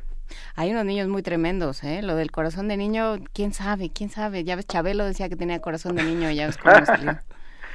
Ahí Pero... está la invitación este, este domingo seis de diciembre a las tres de la tarde. Amigos, la entrada es libre y podemos empezar a entrar en, en, el, en el mood, en el, en el humor, espíritu navideño, espíritu navideño. Con, con estas obras de, de David García. Y muy importante que la, la orquesta, se, digamos, es una asociación nueva eh, y estrena su orquesta el domingo conmigo, justamente ellos tenían un coro, se organizaron estos jóvenes muy talentosos y ahora pues eh, yo voy a ser el padrino de, de honor de, de la orquesta. ¿Cómo se llama la orquesta? Es Sociedad Filarmónica Anacruza. Perfecto, pues queda hecha esta invitación. Muchísimas gracias, David García, del... Es, bueno, compositor y pianista y ahora director, digamos, orquestante de esta gala musical Sabor a México en el Centro Cultural Universitario Tlatelolco. Muchísimas gracias por platicar con nosotros y por invitar a nuestro público. Inés, Alberto, muchas gracias por la oportunidad y muy bonito día, muy feliz Navidad. Igualmente, Igualmente. Muchas gracias. Primer movimiento. Escucha la vida con otro sentido.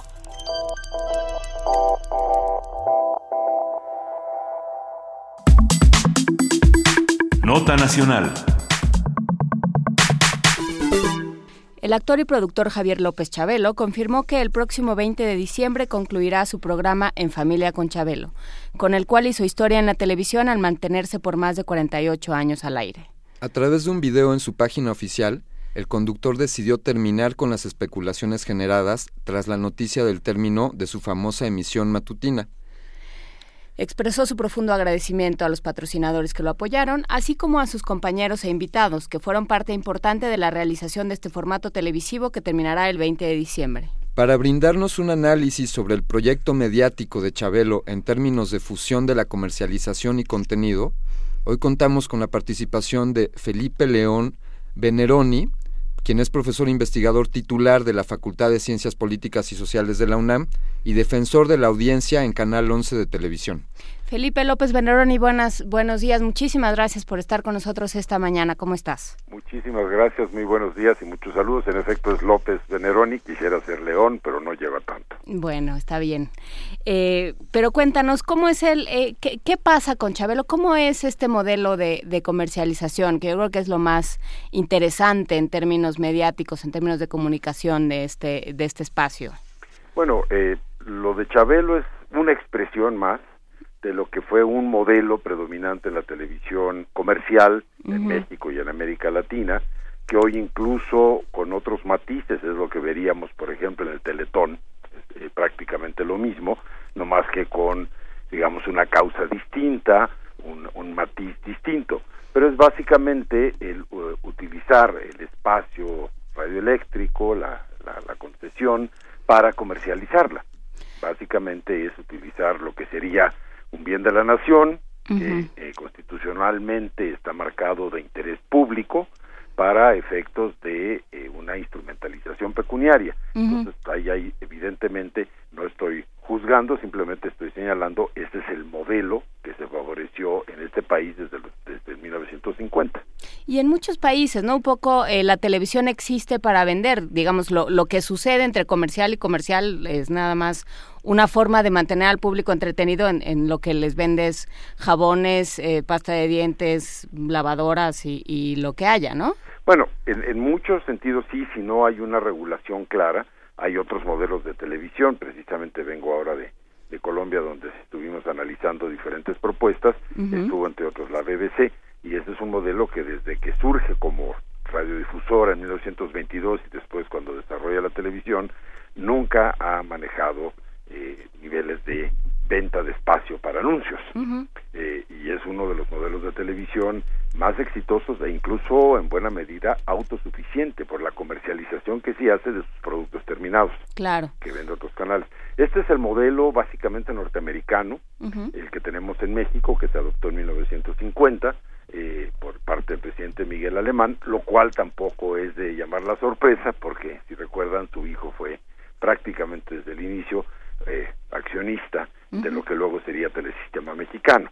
Este, entonces como que había una lógica ahí muy clara de decir vamos a optar por un modelo comercial, pero además en, en el caso específico de Chabelo, que es parecido a un viejo programa que se llamaba el Club del Hogar, claro, que es básicamente la idea de decir aquí lo que vamos a hacer es una serie de actividades, en este caso eran concursos, competencias, etcétera, pero eh, todo el tiempo estamos hablando de diferentes marcas comerciales. Uh-huh. En ese sentido, digamos, incluso no, no pretendía ser como ahora algunas telenovelas en que de repente en medio de una escena de pasión y amor habla a uno de los protagonistas y dice, no se te antoja una saladita gamesa. Este, aquí era abiertamente la comercialización, es decir, no, no, no tiene... No, no, no, no pretende ni siquiera ocultarla, ¿no? Uh-huh. Sí, que ese es todo un tema hasta en el ámbito literario. Yo me acuerdo hace... pues no sé, diez años que se que se discutía si esto era válido, qué tan moralmente, qué tan válido era, éticamente, qué tan válido era hacerlo en, en ciertas novelas, en ciertas manifestaciones literarias. Y, y bueno, siempre está ese problema, ¿no? De qué bonito es el arte, pero cómo se vende. Ese es, este es un punto que ha sido, digamos, histórico, eh, piensa en el arte occidental cuando menos. Uh-huh. Eh, si no hubiese sido por la Iglesia Católica, que era la que concentraba todo el poder, eh, no habría habido esta producción estética maravillosa de musical, aunque aunque fuera el canto llano, las catedrales, etcétera. Uh-huh. Si no hubiera sido por los mecenas y los príncipes del Renacimiento y, digamos, toda la premodernidad o la modernidad anterior a la Revolución Francesa y a la de Estados Unidos, ¿quién habría patrocinado a Bach, ¿no? Claro. Incluso a Beethoven, etcétera. Eh, realmente el siglo veinte es el siglo en el que los artistas, paradójicamente, eh, no estoy comparando a, a Chabelo con Stravinsky, por favor, eh, no vayan a confundir, pero cuando los artistas logran una autonomía comercial porque el arte, como lo bien señala Bourdieu, entra al juego del mercado, a la lógica del mercado, ¿no? Uh-huh. Entonces creo que lo que hizo la televisión fue simplemente dar el siguiente paso, es decir, vamos a tomar lo que es eh, el, los productos populares eh, de mayor consumo y vamos a utilizarlos para patrocinar nuestros programas, y en realidad la idea de utilizar la televisión como un medio creativo, de, de experimentación, de análisis, etcétera, se convirtió simplemente en un gran mercado, un mercado al aire, por así decirlo. Las marcas se vuelven los mecenas de, de estas obras o de estos contenidos que, que se generan en la televisión. Es muy cierto, además, perdón, este, y no son muy exigentes, a diferencia de, por ejemplo, El Príncipe de Brandenburgo, ¿no? Claro, claro, ese es, ese es el asunto, ¿no? Que se, que se privilegia la publicidad por encima del contenido, y entonces ya eh, se empieza a convertir en una cosa chiclosa y que, y que obviamente hace sufrir al contenido. Sí, pero prácticamente el contenido, eh, como, como bien lo señalas, si jugáramos con la idea de forma y fondo, uh-huh. eh, el, el fondo ya cada vez es, es, es eh, más bajo, ¿no? Uh-huh. Eh, no, no, no se le presta ninguna atención, no se le tiene ningún tipo de, de consideración, y es mucho el, el, el juego del slap comedy, ¿no? Este, lo, lo, lo, lo, el caete, eh, te pongo a pruebas de destreza para ver cómo la riegas. Uh-huh. Este, es el viejo modelo del cine Eh, mudo de los años veinte, ¿no? De Buster Keaton. Sí, de la comedia de pastelazo. Exactamente. ¿Y, y Entonces qué... esto, esto sí, la televisión en México en ese sentido, hay, hay excepciones desde luego, ¿no?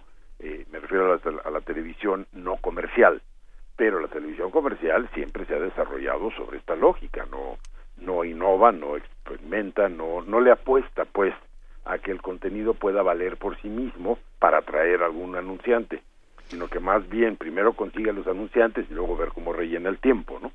Claro, eh, es es esto, ¿no? Es es eh, mientras que las telenovelas, por ejemplo, se crearon en Estados Unidos para vender jabón, por eso se llaman soap operas. Sí. ¿No? Eh, eh, de pronto ya el jabón está presente en todo el, el los tres horas que dura En Familia con Chabelo, o que duraba, o que duraba El Club del Hogar, no sé cuánto duraba. Pero ¿qué pasa? ¿Qué nos dice del público y qué nos dice de la sociedad mexicana el hecho de que Chabelo haya permanecido cuarenta y ocho años al aire? Bueno, mira, esa es una pregunta muy interesante, porque sí hay una lectura, eh, se oye muy pomposo, pero es la verdad una lectura fenomenológica uh-huh. de los niños que crecieron con la imagen de Chabelo, o en su momento Cepillín, o eh, Bozo, eh, no Laura, sino el payaso. Bueno, los dos son payasos, pero el otro era el legítimo, ¿no? Uh-huh. Eh, me, me refiero a que en realidad aquí sería muy interesante plantearnos dos preguntas. La, la que tú haces, que sí implicaría entender que muchos papás requieren de ese tiempo, si ¿sí? sabes que entretengo al niño, eh, que vea la televisión. El propio Chabelo es, es era tan ridículo que era simpático, ¿no? Tenía tenía un este un, un, un ángel que es difícil en, en un comediante, pero más bien lo que nos revela del sistema, de la estructura de la televisión en México, de la industria cultural televisual. Uh-huh. Y eso era precisamente una de las cosas que quería atacar la reforma eh, en, en comunicaciones, en, la, en, en, en radiodifusión. Y la nueva ley federal establece dentro de los derechos de las audiencias, por ejemplo, la obligación de distinguir entre el contenido, la programación y la publicidad. Uh-huh. Pero que, por supuesto, vamos a ver si se logra hacer algo, porque lamentablemente somos un, un país que suele tener leyes maravillosas, pero que ni siquiera el propio sistema acata, ¿no? Es, es decir, eh, En Familia con Chabelo encajaba en esta mecánica social que consiste en trabajar de lunes a viernes, viernes irte a pachanguear, sábado ir de compras y el domingo despertarse temprano, y mientras tanto Chabelo te entretenía a, a los chavales. Por ejemplo. ¿No? Y... Sí.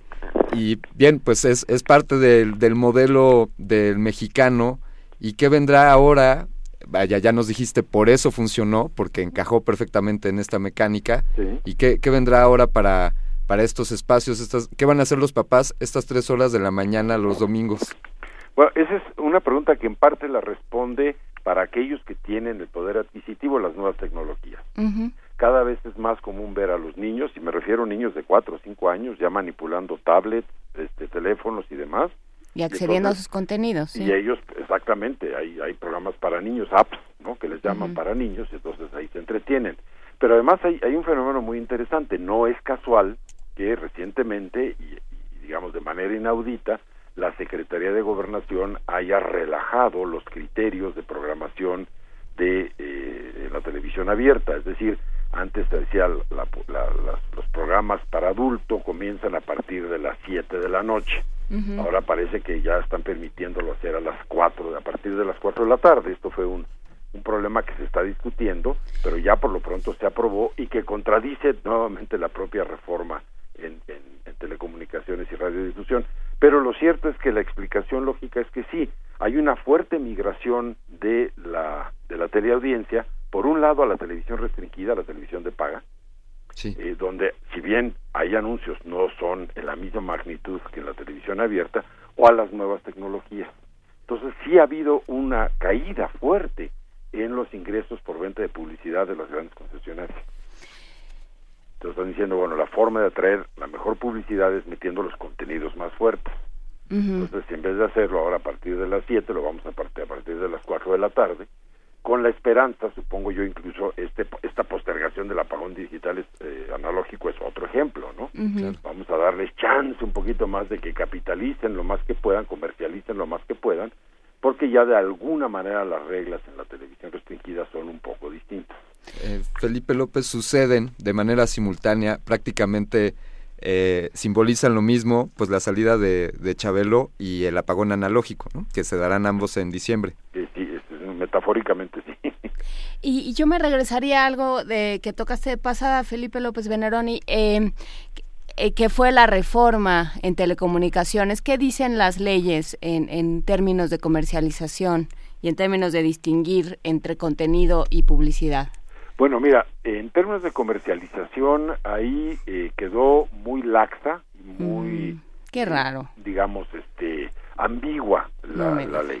Pero sí se incluyó un capítulo de defensoría y de, de, de derechos de las audiencias y defensoría de las audiencias, uh-huh. ya como algo obligatorio. Uh-huh. Dentro de eso son nueve derechos, en realidad son más que no están planteados explícitamente, pero son nueve que se reconocen como tal. Uh-huh. Está precisamente eh, el, el tipo de contenido eh, que sea, que promueva la cultura, la pluralidad, la diversidad lingüística y étnica del país, que no haya discriminación, etcétera, eh, el derecho de réplica, que también ya vimos cómo fue legislado por el Senado, uh-huh. este, entonces nuevamente como que son estas contradicciones, sí avanzamos, pero vamos para atrás, ¿no? Es esta, este gatopardismo que ha sido trágico en esta historia política. Y bueno, sí se incluye la obligación de las eh, televisoras de tener cortes muy claros entre programación y publicidad, uh-huh. y entre quien emite una opinión y, digamos, la noticia. Son dos puntos que están dentro de la legislación en los derechos de las audiencias. Pero... la paradoja es que no existen los mecanismos, salvo las defensorías, para poder decir, bueno, aquí están violando estos estos preceptos, ¿no? Es decir, este este formato como el de En Familia, sí. para acatar la las nueva, la nueva legislación, tendría que decir algo como... este concurso en el que alguien se cae y le cae una cubeta de agua encima está separado de esto que va a ser el comercial de unas salas o unos televisores. En realidad debería, exactamente, si no podría eh, estar anunciando el, el concurso, las reglas del juego y al mismo tiempo agradeciendo a televisores Pérez, uh-huh. ¿no? Sí. O a Colchones América, sí. por este el patrocinio del programa. Tendría que haber un corte y literalmente tendría que aparecer un aviso que diga espacio publicitario. Sí. Como sí se ven en algunos canales de, de, de cablevisión, de, de televisión restringida, de televisión por cable. Uh-huh. Entonces, y cuando acaben los anuncios dice fin de espacio publicitario y no podría haber referencia durante el transcurso del programa a estos anuncios. Pero a ver, más allá del asunto eh, estrictamente relacionado con la comercialización y la publicidad, que digamos...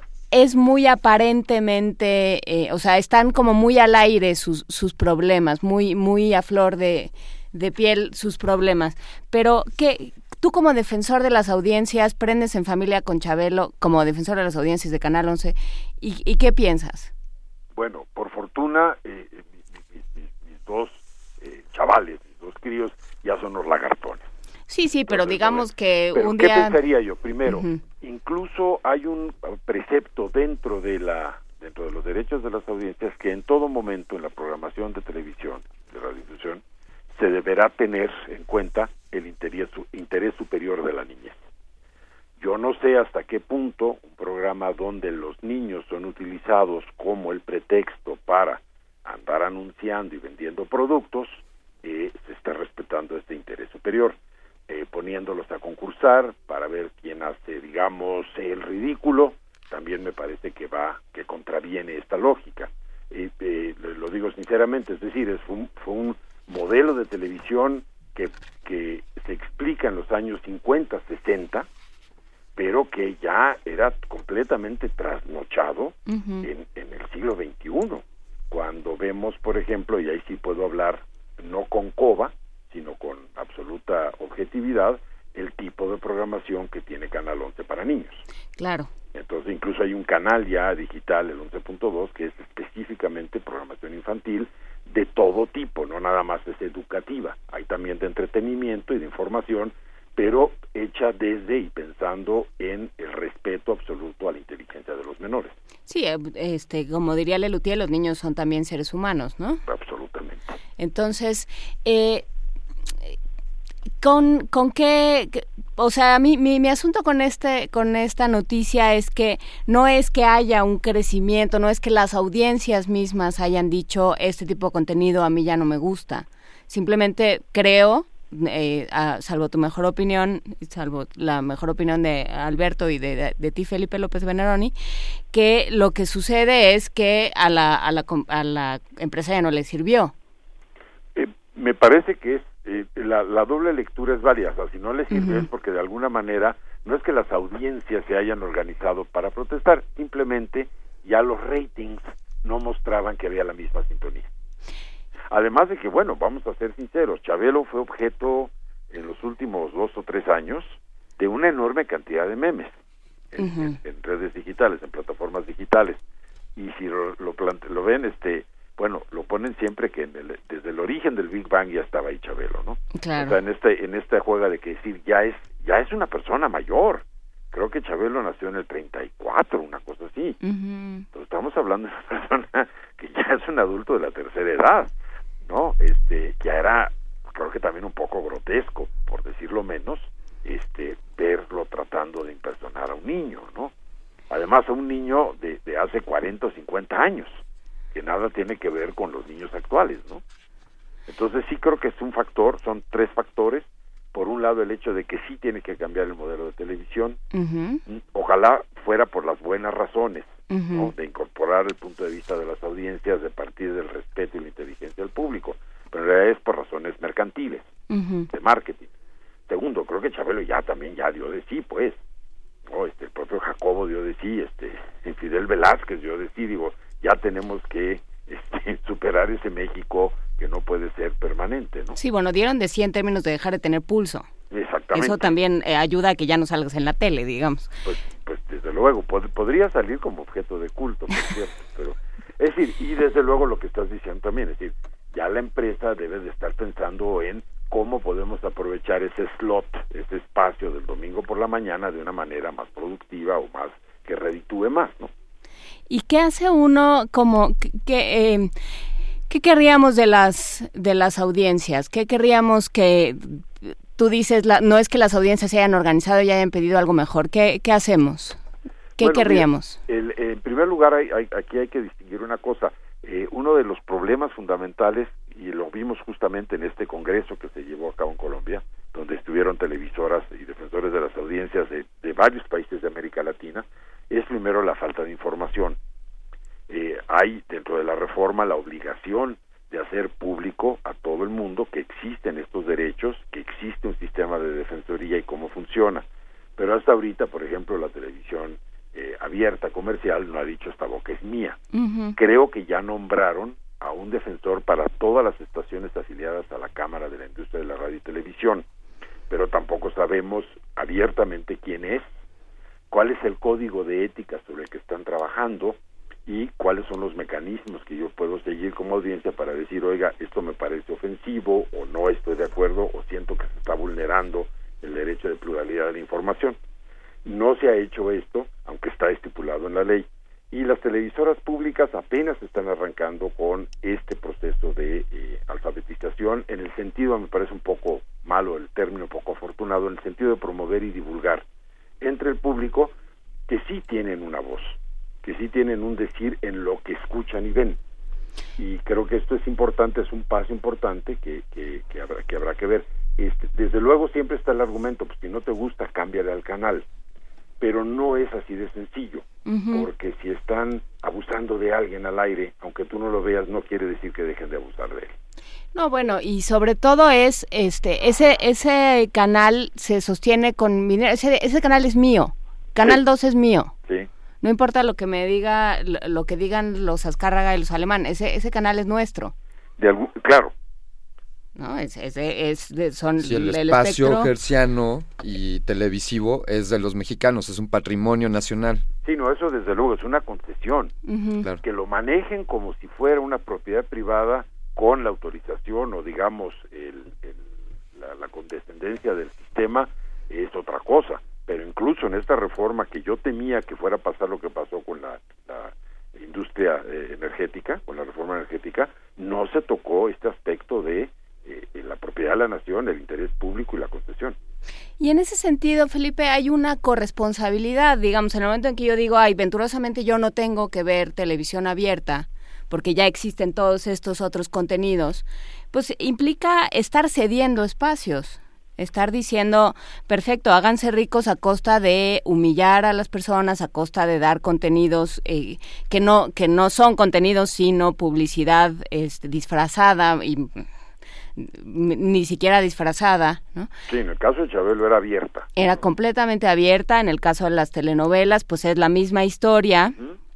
Este, con sí, todos podemos hablar de grandes ejemplos y, y de momentos que marcaron historia, lo que sea, pero, pero en realidad es un discurso que nos sigue haciendo daño y que, y que no es un discurso de avanzada, un discurso pensado eh, para formar a un a una nación que, digamos, sería en el último de los casos el, el objetivo de los medios de comunicación, ¿no? Desde luego, eh, creo yo que, que, que abrirse a una pluralidad eh, discursiva, una, una pluralidad creativa, una diversidad creativa, no todo tiene que ser educativo y, y cultural. Lo, lo entre, el entretenimiento, por ejemplo, pues es, es maravilloso. Ahora, eso no quiere decir que sacrificies, sacrifiques la calidad del contenido, que hagas cosas que realmente expresen eh, cierta realidad.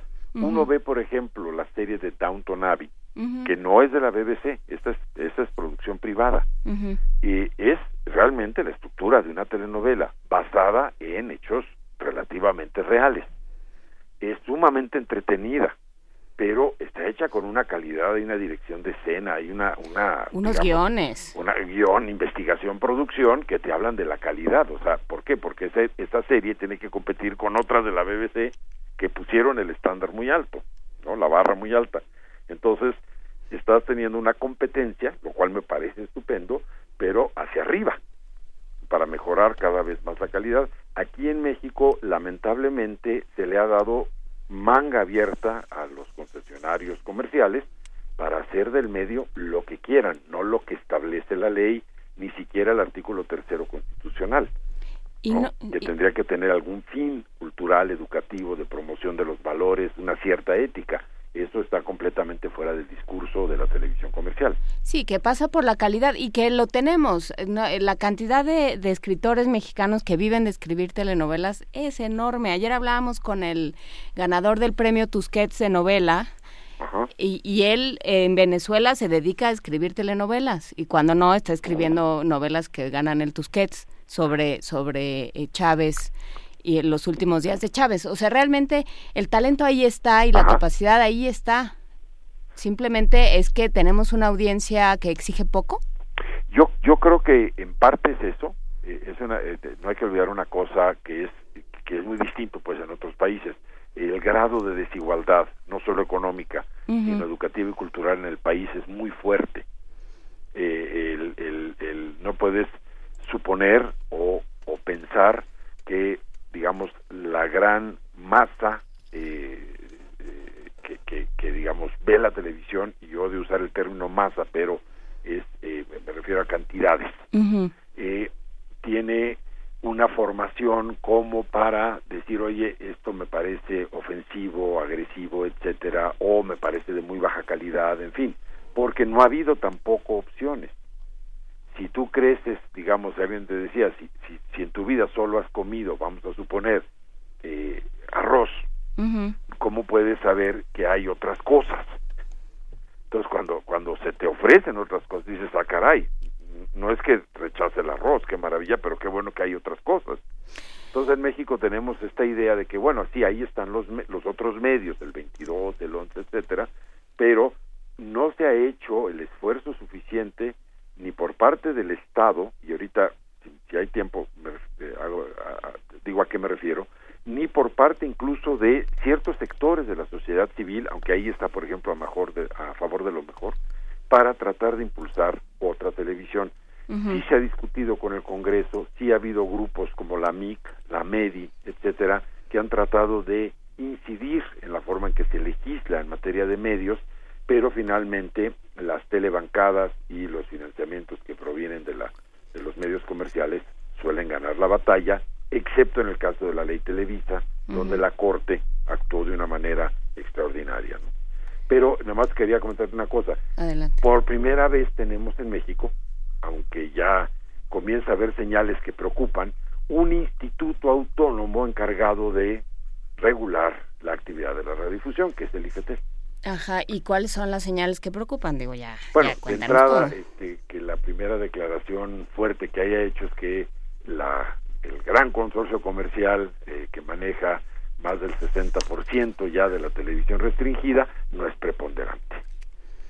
Uh-huh. No sé si habrá que esperar a que llegue a manejar el ciento veinte por ciento para que entonces el I F E T E L diga, bueno, pues sí, sí hay señales de preponderante.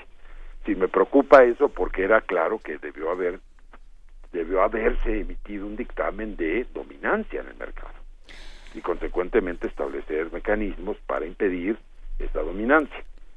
Si, si tienes una empresa que controla el sesenta por ciento del mercado y el noventa por ciento en televisión abierta, pues algo está mal, ¿no? Sí, eh, bueno, si eso no es preponderancia, entonces ¿qué? Fe, entonces, esa, esa señal creo que no fue muy muy positiva, uh-huh. pero beneficio de la duda, vamos a ver cómo sigue operando. Es un órgano autónomo, no va a depender, eh, cosa que lamentablemente sí ocurre con los medios llamados públicos, es decir, eh, es prerrogativa del titular del Ejecutivo o de los secretarios de Estado nombrar o quitar o remover de su cargo un director de un medio. Eh, Felipe López, Juana Inés, audiencia, tengo la obligación de dar un poco voz a los comentarios que hay en Twitter. Sí. En esto de que si las audiencias se manifiestan o no, van un par de comentarios. Eh, Felipe León, eh, perdóname, Felipe, Felipe López.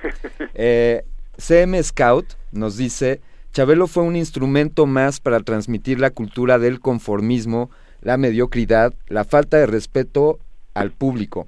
También nos dice Juan Ramírez Marín, que Chabelo es un producto chatarra de Telerisa, dice así nuestro seguidor en Twitter. Ajá. Y hay otro comentario que menciona compa Alex Corona, dice, ahora que lo dicen, ¿no será que los memes de Chabelo fueron lanzados desde Televisa para facilitar su salida? Ahí está un poco el sentir de nuestros radioescuchas, que bueno, también... Pues, muy interesantes, muy respetables todos los puntos de vista, y ahí, ahí ese último tiene algo de conspiracy theory, ¿no? Claro. Vamos a empezar a hacer esto. Ah, yo yo va, creo que, que una ventaja tienen hasta ahorita las plataformas sociales es su espontaneidad, ¿eh? Claro, claro, es también un termómetro, eh, un oído de lo que siente la sociedad, ¿no? Exactamente. Así es. Eh, ¿cómo, ¿Cómo podemos ofrecerle algo diferente a, a las audiencias? Digamos que además del arroz, ¿cómo les podemos ofrecer o cómo podemos, eh, pues sí, presentar otras alternativas? Combatir la desigualdad desde los medios, así nada más, así eh, hoy jueves que andas sin qué hacer, dinos, ¿cómo podemos combatir la desigualdad desde los medios? Pues esa es, esa es la pregunta, pues de sí. los, refiriéndome a un viejo programa de, uh-huh. de aquella antigua televisión de los sesenta y cuatro mil pesos.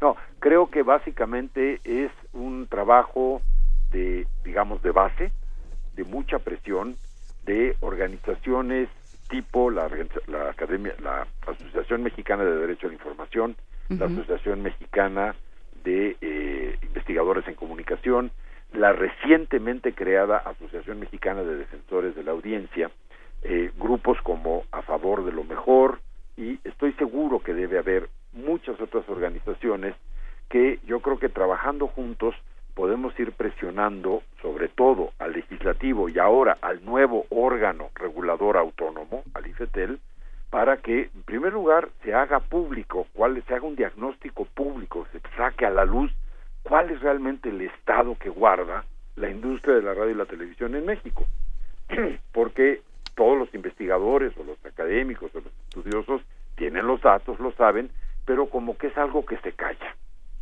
Eh, eh, el Congreso no lo quiere tocar, por supuesto hay varios representantes de esa industria actuando como legisladores, pero yo creo que si se hace un gran foro a nivel nacional con instituciones como el I F E T E L, eh, incluso la Comisión de Derechos Humanos participando en esto, se puede empezar a abrir un debate serio.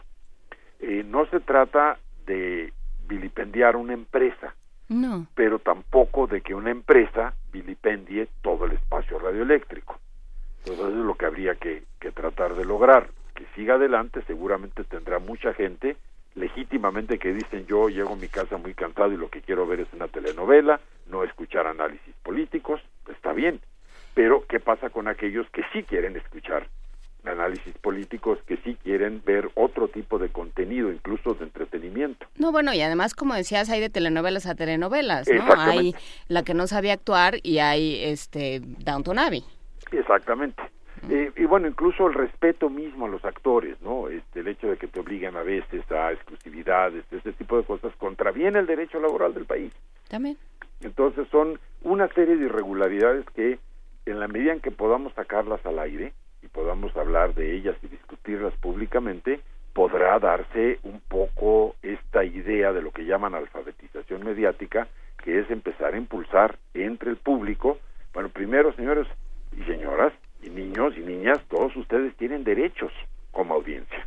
No tienen por qué aguantar, a menos que quieran, este tipo o este otro tipo de programa.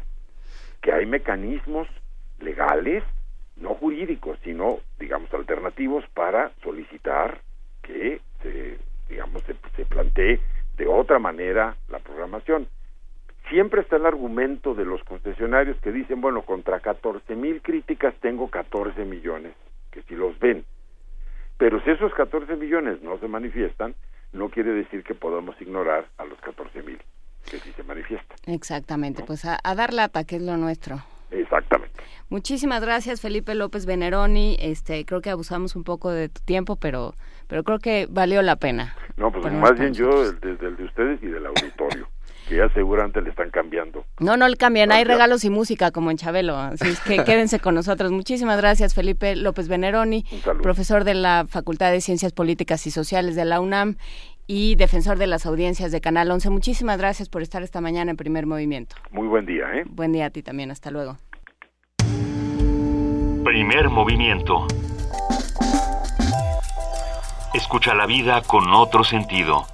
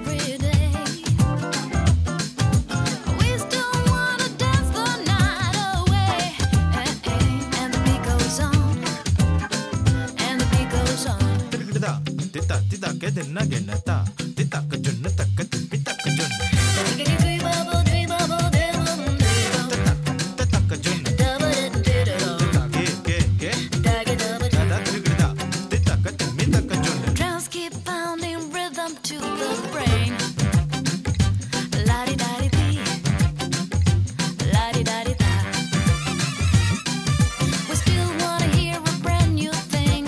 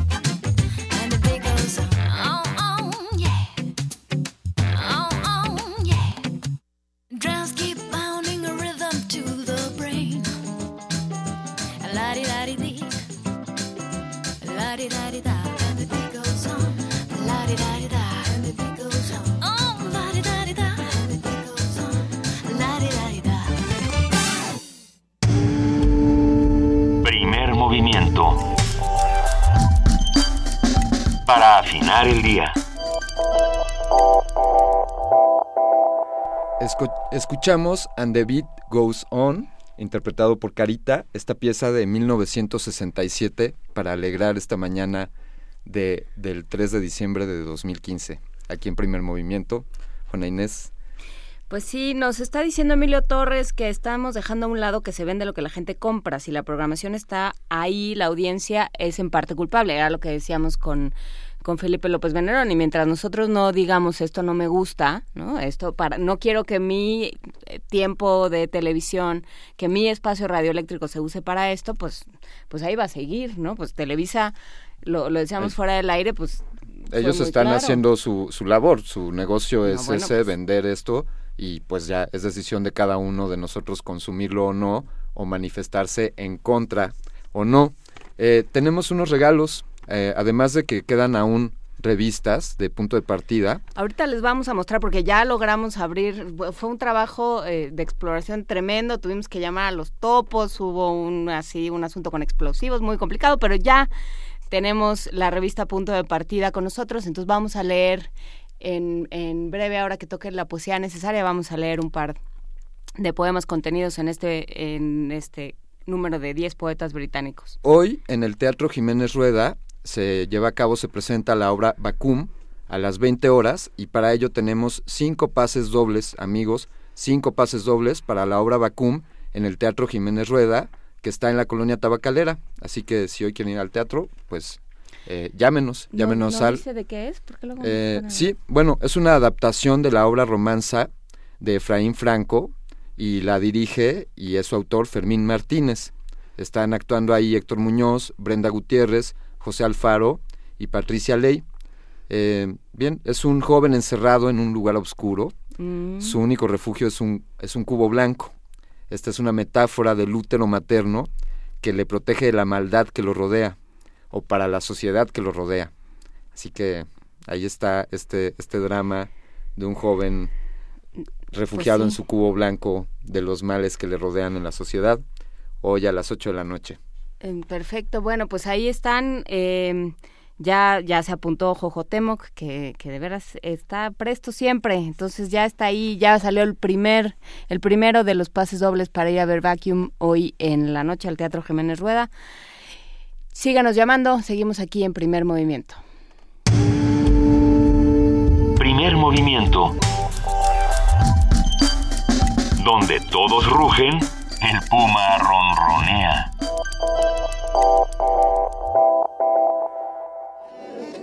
La música es mi vida por completo, es mi sueño y ahora pues es mi realidad.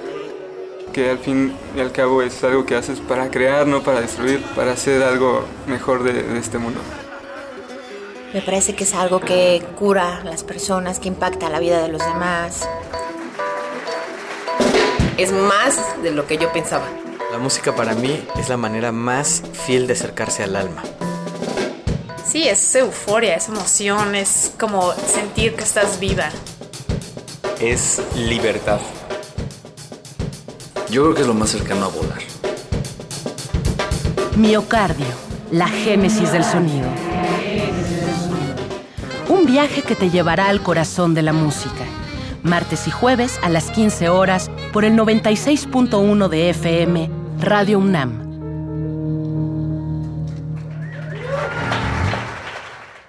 En Salario Digno, el P R D ya dio el primer paso. Sí, la Ciudad de México gobernada por el P R D está a la vanguardia, tomando la delantera en aumentarlo. Un salario digno es nuestro derecho. La Constitución obliga a que el salario cubra las necesidades de un jefe de familia, en el orden material, en salud, en la educación de los hijos. El P R D impulsa que un salario digno beneficie a todo el país. P R D, por las causas de la gente. De Chiapas, el rescate del Cusco. El lugar que reúne a las voces. Jaculatoria, dícese de las oraciones de erección. Los y las poetas reunidos en un solo evento. Radio UNAM y Casa del Lago celebran once ediciones de Poesía en Voz Alta. Poesía en Voz Alta. Escucha nuestras cápsulas con la historia y poesía de los invitados nacionales e internacionales. Revive la mezcla de las emociones que solo un acto así puede provocar. Si es poesía, que sea en voz alta.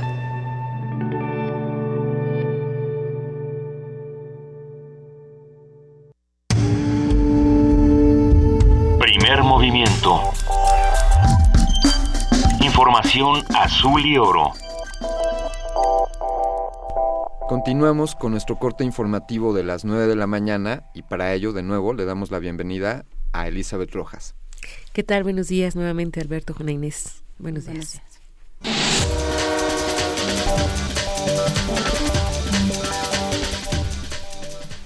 La Comisión de Justicia de la Cámara de Diputados aprobó el proyecto de decreto de la Ley Federal para prevenir y sancionar los delitos cometidos en contra de la industria petrolera. El documento aprobado criminaliza a las personas que obstruyan o impidan de forma total o parcial el acceso o el funcionamiento a las instalaciones de la citada industria. El dictamen contempla penas de prisión de tres a seis años y multas de tres mil a seis mil días de salario mínimo a quien participe en los bloqueos a las instalaciones petroleras. Por cinco votos a favor y uno en contra, el Tribunal Electoral del Poder Judicial de la Federación resucitó al Partido del Trabajo al menos hasta el domingo próximo, cuando se celebren los comicios extraordinarios en el Distrito uno de Aguascalientes. Esto en el entendido de que ese partido podría sumar los votos necesarios como para alcanzar el tres por ciento de la votación de la que se quedó corto en la elección federal del siete de junio pasado.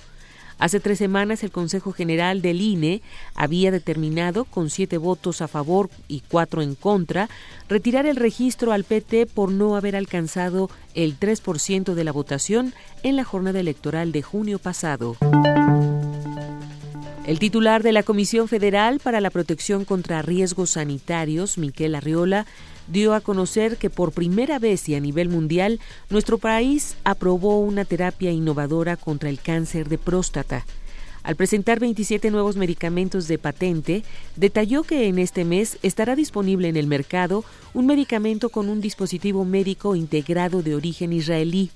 Cabe recordar que el cáncer de próstata es una de las principales causas de muerte en los hombres mexicanos mayores de sesenta y cinco años. Hoy se presenta este séptimo paquete que tiene que ver con veintisiete nuevos registros de moléculas innovadoras que tienen que ver en este específico paquete con el cincuenta por ciento de las causas de mortalidad en México.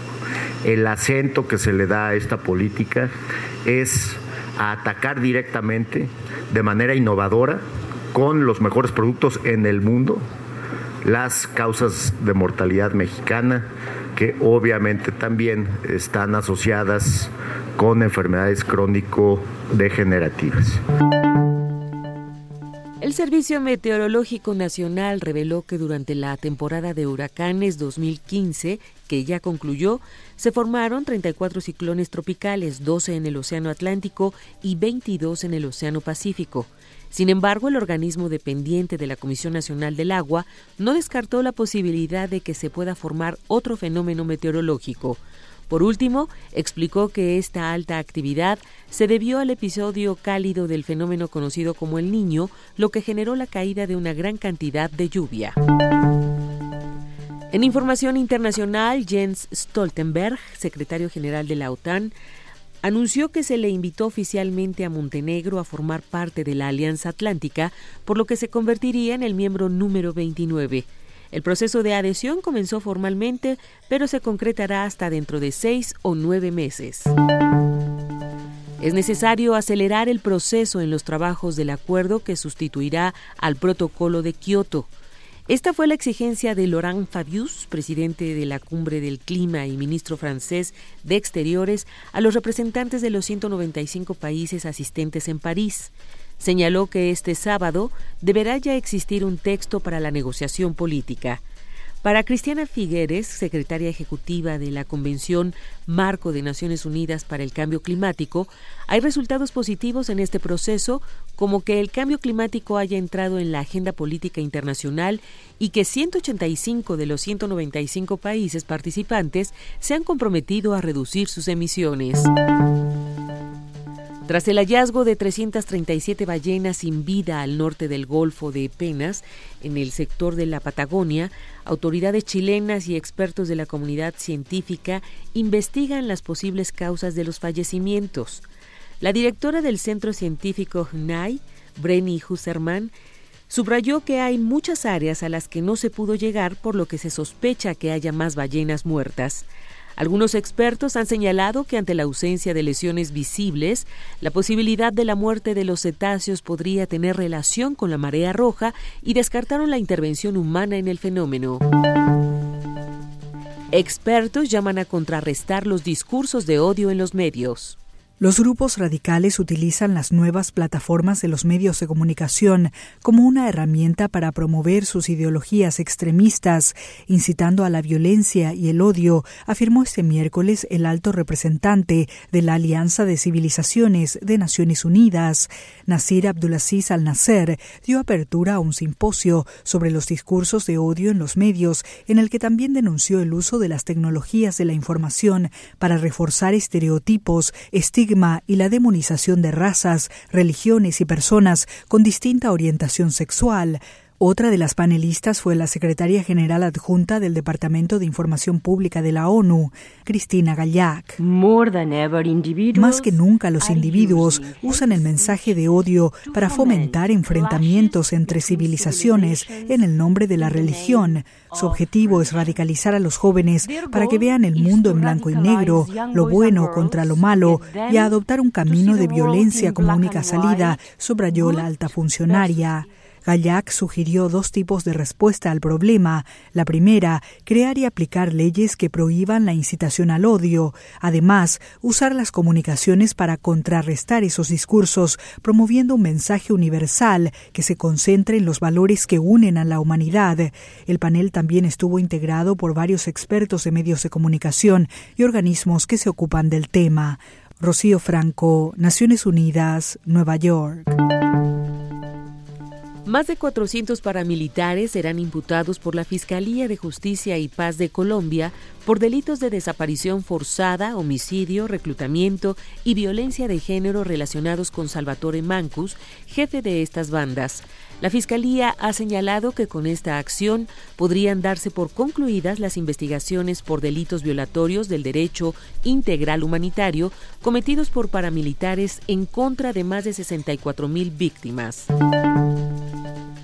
El Ministerio de Relaciones Exteriores de Venezuela calificó de grosería injerencista y doble rasero el contenido de la misiva firmada por los gobiernos de España, Reino Unido y el Consejo de Europa, donde critican el sistema democrático venezolano frente a las elecciones del próximo seis de diciembre.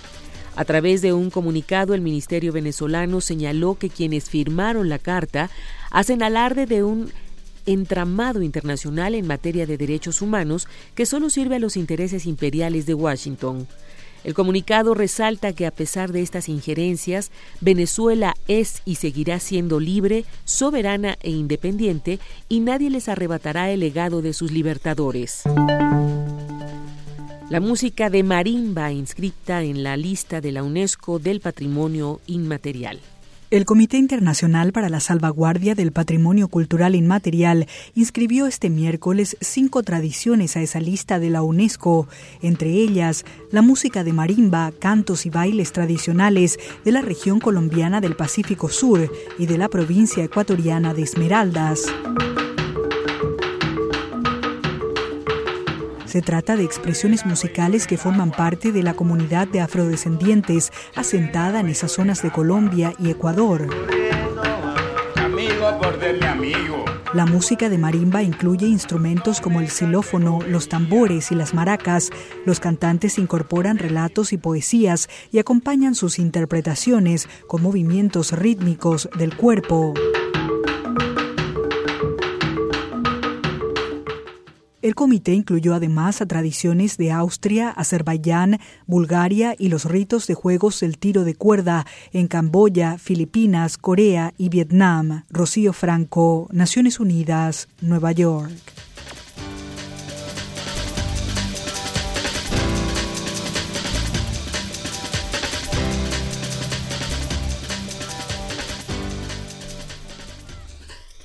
nueve de la mañana con nueve minutos. Muchísimas gracias, Elizabeth, por este corte informativo. Nos vemos mañana. Hasta mañana, que tengan buen día. Tú también, hasta luego. Gracias.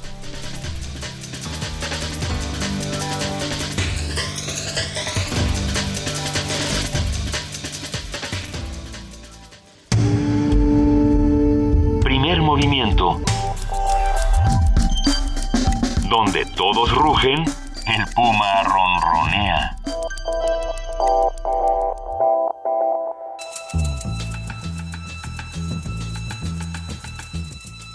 Es hora de poesía necesaria.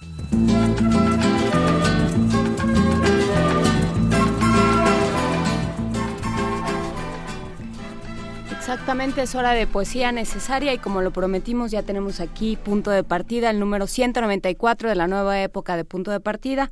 Está consagrado a diez poetas británicos nacidos entre mil novecientos setenta y cinco y mil novecientos ochenta y seis, o sea, la pura chamacada, digamos. Pura generación Y. ¿Es la generación Y? Sí. ¿Somos la generación Y? Sí. Mira tú. Muy bien, pues eh, tenemos... Para empezar, tenemos dos, porque pues porque no, ¿no? Si ya nos los mandaron, pues vamos a aprovecharlos.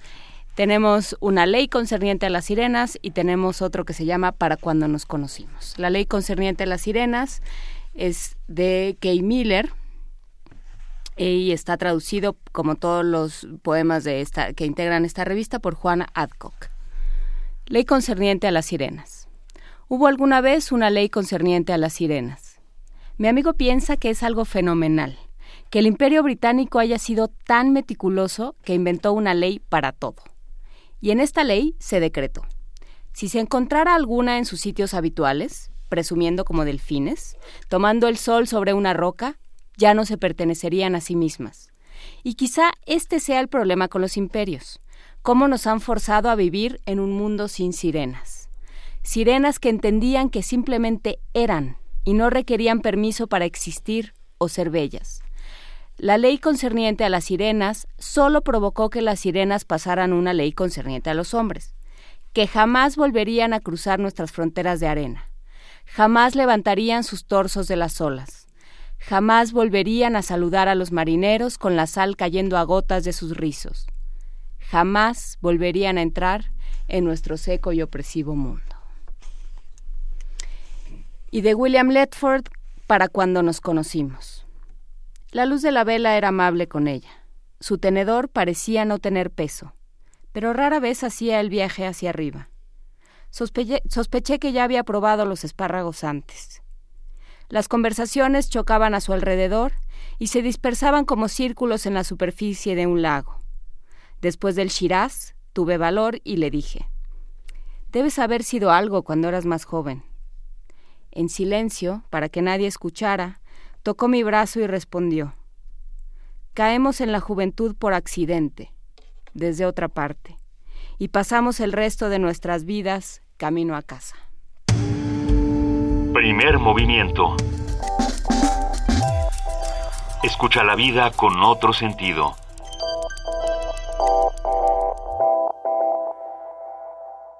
nueve de la mañana con trece minutos, ahora sí, estaba cerrado mi micrófono.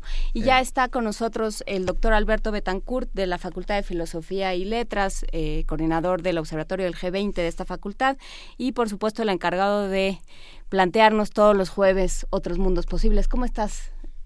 Hola, Alberto. Juana Inés, ¿qué tal, Alberto? Buenos, Buenos días. días.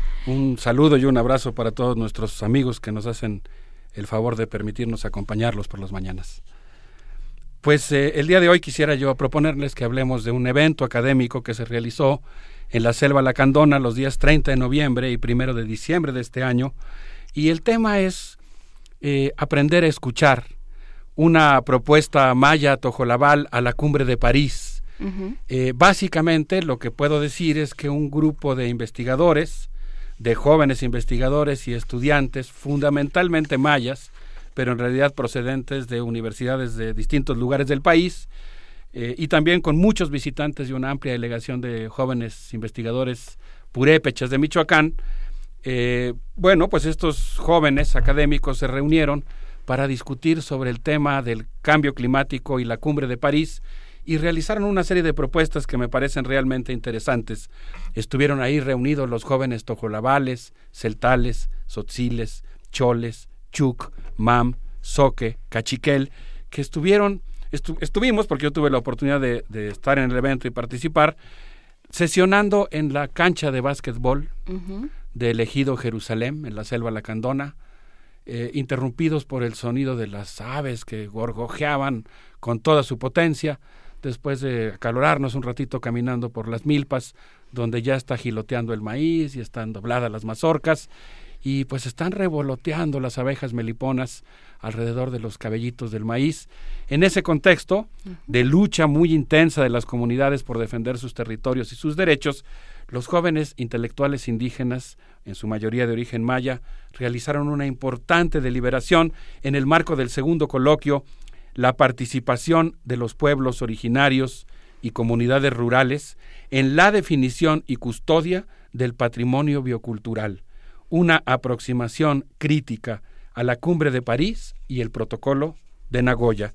En la reunión en la que participaron, como hemos mencionado, jóvenes indígenas, jóvenes intelectuales indígenas, hace un momento omití mencionar también a los canjobales, se describieron profusamente los efectos negativos de los modelos de conservación de la biodiversidad, que podríamos llamar modelos de conservación desde arriba, como los impulsados por el Grupo Banco Mundial y buena parte de los actores que están participando y tomando las principales decisiones en la Cumbre de París. De acuerdo con el doctor en agroecología por la Universidad de Chapingo y actualmente profesor de la Universidad Intercultural de Chiapas, el doctor León Enrique Ávila, actualmente existe una poderosa fuerza global de despojo a las comunidades indígenas que pretende quitarles sus territorios para imponer la privatización, imagínate nada más, Juana Inés, la privatización del aire, del agua, de la tierra y de los genes. El doctor León Ávila, amigo de este programa, que ha colaborado con nosotros y está muy involucrado en la lucha por la defensa de los humedales, uh-huh. por cierto, yo diría, aunque sea de manera provisional, ejemplo de que las luchas a veces pueden obtener éxitos, por el momento la construcción que iba a destruir estos manantiales de la ciudad de San Cristóbal está suspendida. Eh, también están por ahí ciertas amenazas contra nuestros compañeros, pero digamos que hasta este round va ganando el movimiento social que está defendiendo los humedales. León Ávila dijo, fíjate, hizo una cosa muy extraña, dijo, voy a tomar un poco de aire en mi puño, cerró su mano y dijo, uh-huh. ¿cuánto creen que vale esto? Una pregunta absurda, ¿no? ¿Cuánto vale el aire que tengo en el puño de la mano? Pues esa pregunta absurda parece tratar de convertirse en un régimen internacional que va a pagar por el financiamiento que van a hacer los países centrales a los países en vías de desarrollo para que conserven sus bosques, lo cual los convertiría en gerentes y supervisores. Un modelo muy inadecuado, porque eso significaría que los países que están lanzando la mayor cantidad de emisiones de gases invernaderos y cuyas prácticas productivas están destruyendo la tierra, ahora se van a convertir en los supervisores que van a decir si los mayas, por ejemplo, que viven en la Selva Lacandona, o los vietnamitas, o los africanos que viven en la ribera del río Congo, están cuidando o no adecuadamente sus selvas. Van a convertir el aire en un objeto de especulación financiera. Lo que dijo León Ávila es que actualmente existe esta poderosa fuerza global de despojo a las comunidades indígenas y que en su intento por privatizar, como he mencionado, aire, agua, tierra y genes, está aplicando un modelo que resulta muy peligroso y consecuentemente es un error que el gobierno mexicano acuda a la cumbre de, a la cumbre de París a defender un modelo de privatización de los recursos naturales. Ese modelo ha causado el mayor desastre ambiental del que se tenga memoria, en el caso de nuestro país, en México. Un grupo de industriales quiso construir un acueducto de más de doscientos kilómetros para quitarle su agua a los yaquis. Una empresa privatizó y administra el agua de Saltillo, Coahuila. Las mineras a cielo abierto han devorado cerros enteros y han sembrado epidemias y calamidades. Los productores de biocombustibles han ampliado sin parangón la frontera agrícola y el consecuente desmonte. Es una hipocresía y un error que ese modelo ahora pretenda de alguna manera moderarse, autocontrolarse, imponer impuestos para eh, evitar el outsourcing ambiental y entonces tratar eh, la externalización, perdón, de costos ambientales, y entonces ahora pretender erigirse estos, estos contaminadores en los supervisores de la conservación ambiental. En contrapunto a estos modelos generados desde arriba, Alberto, impuesto por los países del norte a los países del sur, Los participantes en el encuentro reivindicaron la importancia de los saberes indígenas y pusieron como ejemplo diversos casos ocurridos en la Selva Lacandona y en Chiapas, en los que las comunidades indígenas han generado modelos de conservación del patrimonio que se basan en los acuerdos de los distintos tipos de asamblea comunitaria, en la que los consensos se basan en el laján, lajá del pueblo tojolaval. Creo, creo que alguna vez platicamos de eso, Juana Inés, no al aire, pero fuera del uh-huh. aire. Eh, mencionamos hace dos programas que estuvimos en la en un gran evento que me da mucho orgullo que en México haya una escuela que tenga una cátedra, Carlos Lenkersdorf, curiosamente es la escuela del rock a la palabra, y mencionábamos que Carlos Lenkersdorf es un eh, investigador que pasó veintiséis años en la Selva Lacandona, aprendiendo el tojolabal y descubriendo y adentrándose en las entrañas y la profundidad del pensamiento maya. De hecho, yo creo que Carlos Lenkersdorf es una de las personas que más ha trabajado por traducirnos el pensamiento político maya y lo que significa para el pensamiento político contemporáneo y para la conformación de una intersubjetividad tolerante. Y fíjate, Juan Inés, yo creo que este tema te va a interesar. Carlos Lenkersdorf tiene un libro precioso, Alberto, seguramente creo que a ti también te gustará. El libro se llama Aprender a escuchar. Y habla básicamente de lo que significa para el pueblo maya tojolabal, uno de los cuatro o cinco pueblos que protagonizaron la primera insurrección indígena del siglo veintiuno, aunque ocurrió en mil novecientos noventa y cuatro. Los tojolabales le conceden un gran valor a la palabra, Juan Inés, Alberto. Uh-huh. Ellos consideran que existe justamente el nombre tojolabal, que quiere decir palabra verdadera o palabra plena. No es cualquier tipo de palabra. Los tojolabales tienen dos palabras para designar las palabras. Una de ellas es tojolabal, que es la palabra verdadera. Y la palabra verdadera solamente puede ser producto de la escucha. Es decir, solamente es verdadera si realmente alguien la escucha y la entiende y te respeta, o si en su caso se toma un acuerdo en el que todos estemos sinceramente comprometidos con lo que estamos diciendo. Valga la expresión, que no sea un acuerdo tomado de dientes para afuera y producto de una relación de poder asimétrica. Casi, casi yo diría que los tojolabales, bueno, no casi, casi diría, con toda certeza, en función del privilegio que me ha dado la vida de poder acercarme al pensamiento tojolabal a partir de mi contacto con las comunidades, que los tojolabales han desarrollado el concepto de laján lajá, que es el emparejarse, es un concepto del que habla Carlos Lenkersdorf en sus libros. El laján lajá quiere decir que si yo voy a caballo y tú vas caminando, uh-huh. y yo quiero ponerme de acuerdo contigo en algo, me tengo que bajar del caballo. Y tal vez tendría que prestarte el caballo una semana y yo andar caminando para que a la hora de tomar un acuerdo entre los que andan a caballo y los que andan a pie, Se, sepamos, de sepamos, de lo que, lo, sepamos lo que sienten ambos. Bueno, pues esta importancia que el tojolabal le concede al escuchar es algo que es muy importante para la formulación de políticas ambientales. Yo le preguntaba a la académica eh, Janeth González, profesora de la Universidad Intercultural de Chiapas, si era cierto lo que decía Carlos. Yo sabía que era cierto, lo que quería es que ella abundara en el concepto de aprender a escuchar. Si era cierto que los tojolabales, como dicen, consideran que una parte fundamental de la educación de una persona radica en que aprende a escuchar, lo cual significa básicamente que aprenda a respetar a los demás y que aprenda a pensar en comunidad. Y Janeth González me dijo, no solamente el escuchar, el hacerle un lugar, el verlo a los ojos, el escuchar atentamente lo que dice, el tomarlo en cuenta, en darle su sitio, en abrirle un espacio en la comunidad, el conseguirle trabajo, el que tenga donde, donde dormir, el invitarlo a tu mesa para que coma una tortilla recién hecha y aspire el aroma dulzón de una tortilla hecha con toda buena voluntad. Pero bueno, retomando un poco el ejemplo de Carlos Lenkersdorf, a quien le estamos rindiendo un homenaje radiofónico de esta manera, Janeth González me decía, pero no solo eso, también que la persona que lo come, como dice Carlos en su ejemplo, eh, lo agradezca y diga, ay, qué rica tortilla me invitaste. ¿Qué tiene que ver esto con la Cumbre de París? Tiene mucho que ver, porque de lo que estamos hablando es que los pueblos indígenas mayas están pensando en que si nosotros queremos salvar el planeta, tenemos que formular un modelo de conservación ambiental, un modelo de cuidado de la tierra que esté hecho no de manera autoritaria y vertical, desde arriba, bajando hacia abajo e imponiéndole a los que viven ahí, como ha ocurrido en la Selva Lacandona y específicamente en Montes Azules, donde el modelo de conservación se ha basado en la creación de una reserva de la biosfera que pretende un área natural protegida sin habitantes. Imagínense ustedes. Entonces, en lugar de ponerse de acuerdo con la gente que vive ahí y que según muchos investigadores, fíjense el término que voy a usar que he escuchado recientemente de los etnoecólogos, que ha co-creado la selva. ¿Eh? Que ha co-creado la selva en el sentido de que la, la selva la, no es solamente una creación, ahí, ¿no?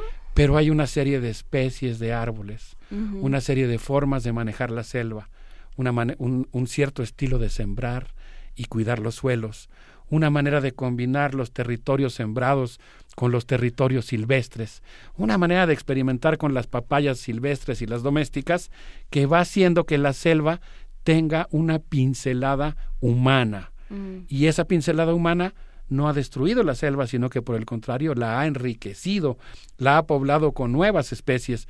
Consecuentemente, pues lo que plantean nuestros, lo que plantearon nuestros jóvenes intelectuales, Eh, Tojolavales, Eltales, Otziles, Choles, que estuvieron ahí reunidos, es que en lugar de los modelos de conservación ambiental promovidos desde arriba, digamos, de manera autoritaria por tecnócratas muy bien intencionados que pretenden salvar la tierra, imponiendo de manera universal sus criterios, formulemos modelos de conservación ambiental que vengan desde abajo. Si les parece bien, podemos hacer una pausita y escuchamos a un grupo eh, francés, Brach, que nos recuerda también a la Europa profunda, diversa, poblada por tantas culturas, que no ha podido manifestarse en París porque como hay estado de excepción, no ha podido salir a las calles para recordarle a la élite global que tiene que tomar en cuenta las opiniones de los demás. Vamos a escuchar eh, Torneo Rumano de este grupo francés.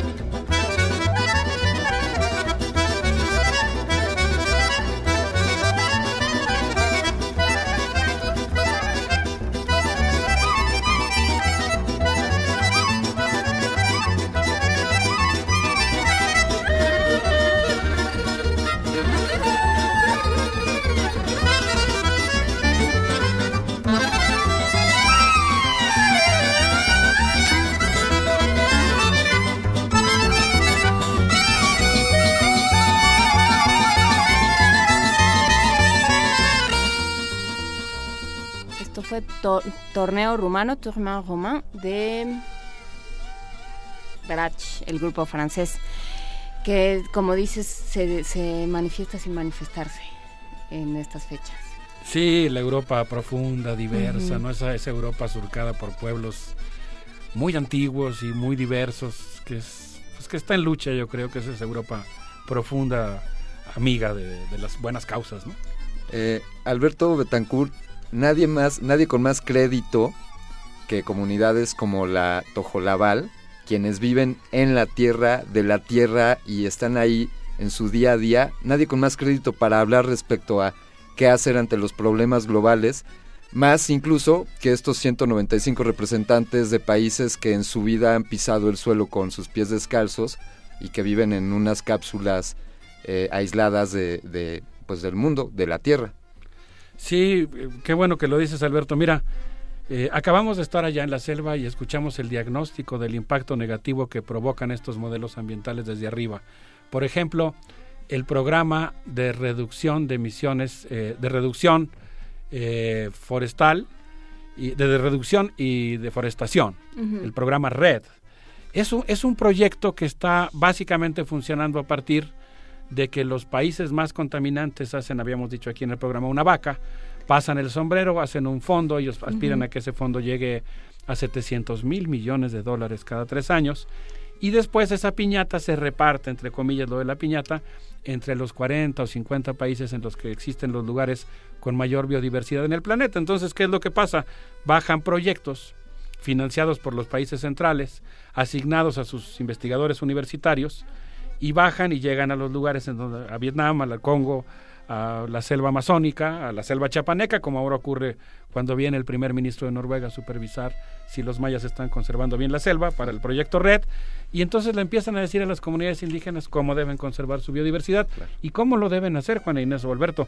Pues lo deben hacer aculturándose. O sea, tienen que aprender a cortar un árbol no cuando la luna les dice que está más hidratado y es menos dañino, sino cuando la bolsa de valores de Nueva York tiene precios más altos para las maderas preciosas. Entonces, estos, estos, esta manera de conservar, entre comillas, pues ha resultado muy contraproducente. En contrapunto, como bien decías, Alberto, los pueblos originarios, a partir de su dependencia con los distintos ecosistemas que forman el paisaje chiapaneco, han desarrollado complejos sistemas agrícolas, silvícolas y de conservación en los que se realiza un constante intercambio entre los territorios silvestres y las parcelas donde se encuentran las milpas. La ocasión pasada que fuimos a preparar este uh-huh. evento, nos comentaba nuestro amigo Sebastián Hernández, compañero indígena celtal, intelectual. Hago un breve paréntesis para decir, por cierto, Alberto, en función de tu comentario, que él está desarrollando para su tesis de licenciatura en desarrollo sustentable, es perfecto hablante del celtal, un concepto que es el de calná. El calná es la base material del equilcush lejal o del buen vivir. El calná es sembrar bien, pero sembrar bien, Juana Inés, no solamente es saber que la distancia entre un agujero en el que siembras cuatro semillas de maíz y otro agujero eh, tiene que ser de más de un metro para que la planta no se asfixie. El sembrar bien no solamente es saber seleccionar bien en la troje las semillas que no están podridas, o que no tienen una enfermedad, o que no han sido probadas por los cotorritos que gorgojean en las milpas. Sembrar bien es algo más interesante aún, porque sembrar, sembrar bien implica no pelearte con tu vecino que sí usa abonos y fertilizantes. Sembrar bien implica resolver adecuadamente los conflictos limítrofes en las parcelas.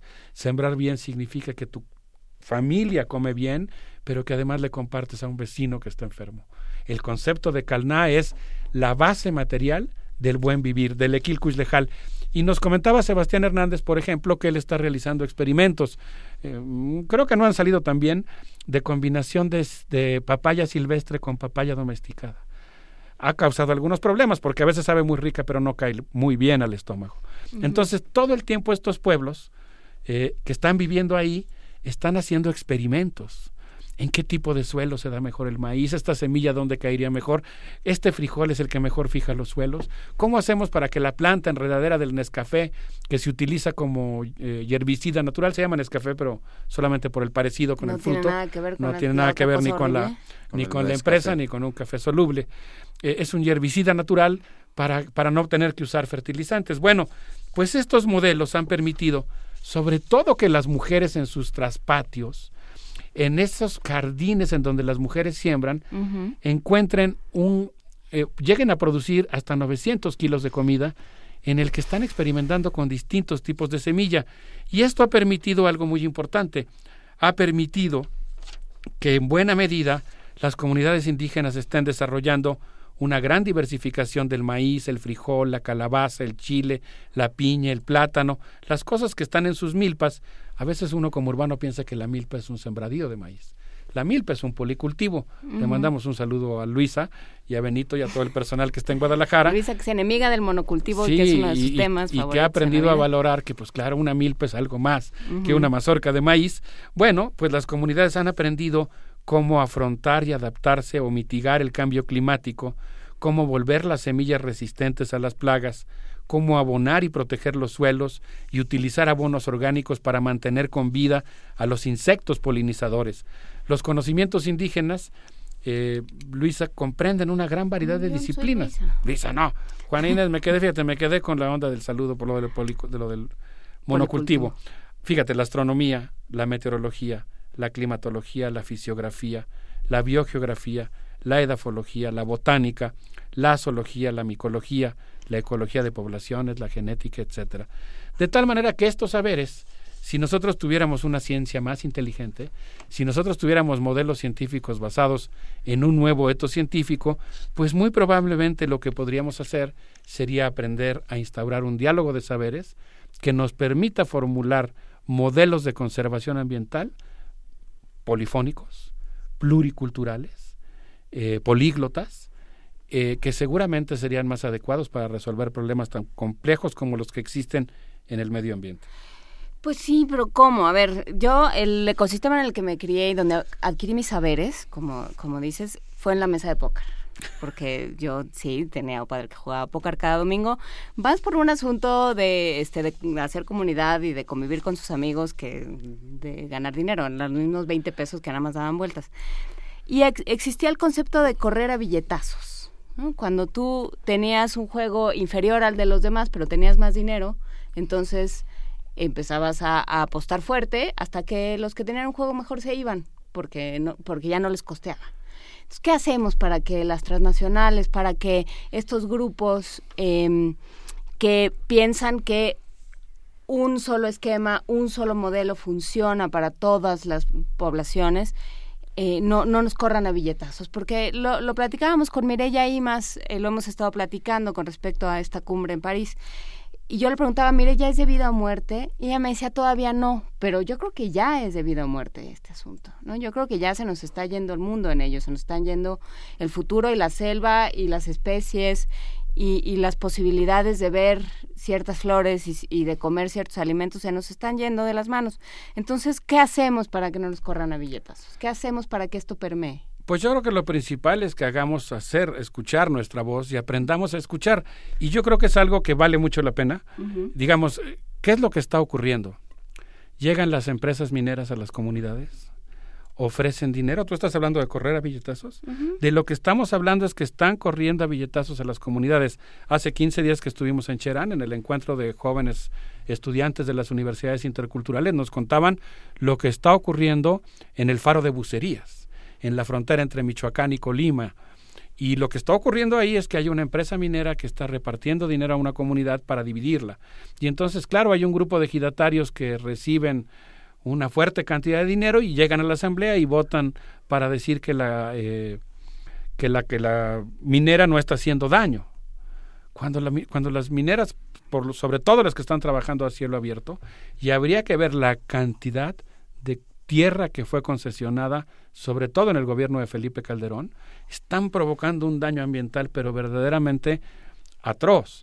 Y entonces, ¿qué es lo que está ocurriendo? Que este correr a billetazos significa estar corriendo a billetazos a millones de campesinos, a millones de comunidades indígenas, y lo que estamos teniendo justamente, Juana Inés, y en eso creo que tienes toda la razón, pues es una eh, destrucción preprogramada del campo mexicano. Y después nos extrañamos de que por qué las ciudades están tan aglomeradas. ¿Y por qué vivimos así en las ciudades? Entonces, es un problema que tiene que ver también con los habitantes de las ciudades, porque lo que tenemos, aunque no lo veamos, aunque sea casi invisible para nosotros, es una relación entre el campo y la ciudad. Nuestras compañeras Tojolavales, eh, entre ellas, por ejemplo, eh, Ana Lilia Ramírez, nos estaba contando allá de la experiencia que han tenido, con, por ejemplo, en la lucha contra el Walmart, en la lucha contra, digamos, lo que ellos llaman el mal vivir. Y la lucha contra el mal vivir pues ha implicado eh, que en algunas comunidades la experiencia, por ejemplo, en el ejido San Andrés, Puerto Rico, eh, los barrios ahora, y sobre todo las mujeres, están cuidando los manantiales con una ceremonia y una fiesta, y están recibiendo, Juan Inés, justamente a todas las personas que han tenido que emigrar por razones de salud y económicas de Guatemala. Uh-huh. Eh, la frontera entre México y Guatemala es una frontera porosa por la que circulan personas, saberes, experiencias políticas, tradiciones medicinales, conocimientos botánicos. Pero ahora esta comunidad, eh, San Andrés, Puerto Rico, es un ejido que está recibiendo migrantes guatemaltecos que están llegando ahí porque hay una minera en su comunidad que está provocando problemas de salud extraordinarios y está haciendo que los niños nazcan con deformaciones. Entonces, pues tenemos que luchar contra quienes quieren correr a billetazos de sus tierras a quienes han vivido ahí y están conservando la biodiversidad. Y yo creo que en eso las universidades tenemos un papel fundamental. O sea, ahí yo me preguntaría, ¿la universidad tiene algo que hacer al respecto? La universidad tiene la obligación de introducir sistemas valorativos que permitan establecer si un modelo es adecuado o no. Y yo creo que ahí, Juan Inés, pues eh, respondiendo con toda eh, atención, digamos, a la pregunta que haces, yo diría, ¿qué tenemos que hacer? Pues lo primero es crear conciencia. Y yo creo que la conciencia a veces es una fuerza política real. Aunque, digamos, no estamos hablando de una lucha romántica, ni estamos, como advierte Manuel Vázquez Montalbán, eh, pensando en la construcción de un buen salvaje rusoniano, ¿no? No, estamos pensando en las ciudades del siglo veintiuno que requieren de un conocimiento pluricultural y que, como aquí yo discreparía un poco con lo que dice Mireia, que en muchas otras cosas eh, obviamente coincidimos, pero yo creo que esta cuestión de vida o muerte sí es una cuestión que está ya, por lo menos yo diría, entre buena vida y mala vida. Bueno, ¿qué vamos a comer dentro de veinte años o dentro de cinco? ¿Y en qué mundo vamos a vivir? Porque el problema es que si uh-huh. se siguen reduciendo, por ejemplo, ¿qué es lo que está pasando con estas comunidades? Estas comunidades están preservando un tesoro fundamental de nuestro país, la agrodiversidad. Eh, la agrodiversidad, porque... Pues eh, como bien menciona Vandana Shiva, que es una de las personas que ha estado muy atentas a la Cumbre de París, ella lo que dice es que los cultivos de arroz en la India se están reduciendo dramáticamente. Uh-huh. Y entonces pues van a quedar veinte o treinta variedades de dos mil que había, y ahora pues ya no, ya no va a haber posibilidad de que tú puedas probar distintos tipos de arroces. Eso no solamente tiene que ver con el buen vivir de lo que tienes en la mesa, de lo que puedes comer a lo largo del año, tiene que ver también con tú como consumidor en las ciudades, qué tipo de, de daño o de cuidado al medio ambiente estás provocando cuando eliges tus alimentos, qué tipo de relaciones laborales, qué tipo de relaciones con la naturaleza estás promoviendo. Creo que por ahí iría un poco la idea. Pues sí, eh, como decía Barro Sierra, nuestro rector Barro Sierra, eh, México tiene que discutirse dentro de la UNAM y dentro de todas las universidades de este país, creo, ¿no? El mundo tiene que discutirse aquí adentro. Sí, nuestra universidad es muy diversa y no todo el mundo está de acuerdo con lo que estoy diciendo. Hay fuertes sectores también de la academia que están promoviendo transgénicos, eh, agroexportadoras, el otro modelo, y pues por eso mismo creo que como corresponde a la tradición universitaria, pues hay que discutir. Claro. Bueno, pues si les parece bien, yo creo que podríamos despedirnos con un homenaje a las luchas ambientales por la justicia del pueblo tojolabal y escuchar uh-huh. una canción tojolabal tradicional, una pieza que se llama justamente Luchas Campesinas. Muchísimas gracias a todos. Un abrazo a nuestros amigos de Radio UNAM. Muchísimas gracias a ti, doctor Alberto Betancourt, doctor en Historia, profesor de la Facultad de Filosofía y Letras de la UNAM, coordinador del Observatorio del G veinte de esta facultad. Muchísimas gracias, como todos los jueves, por plantearnos otros mundos posibles. Gracias.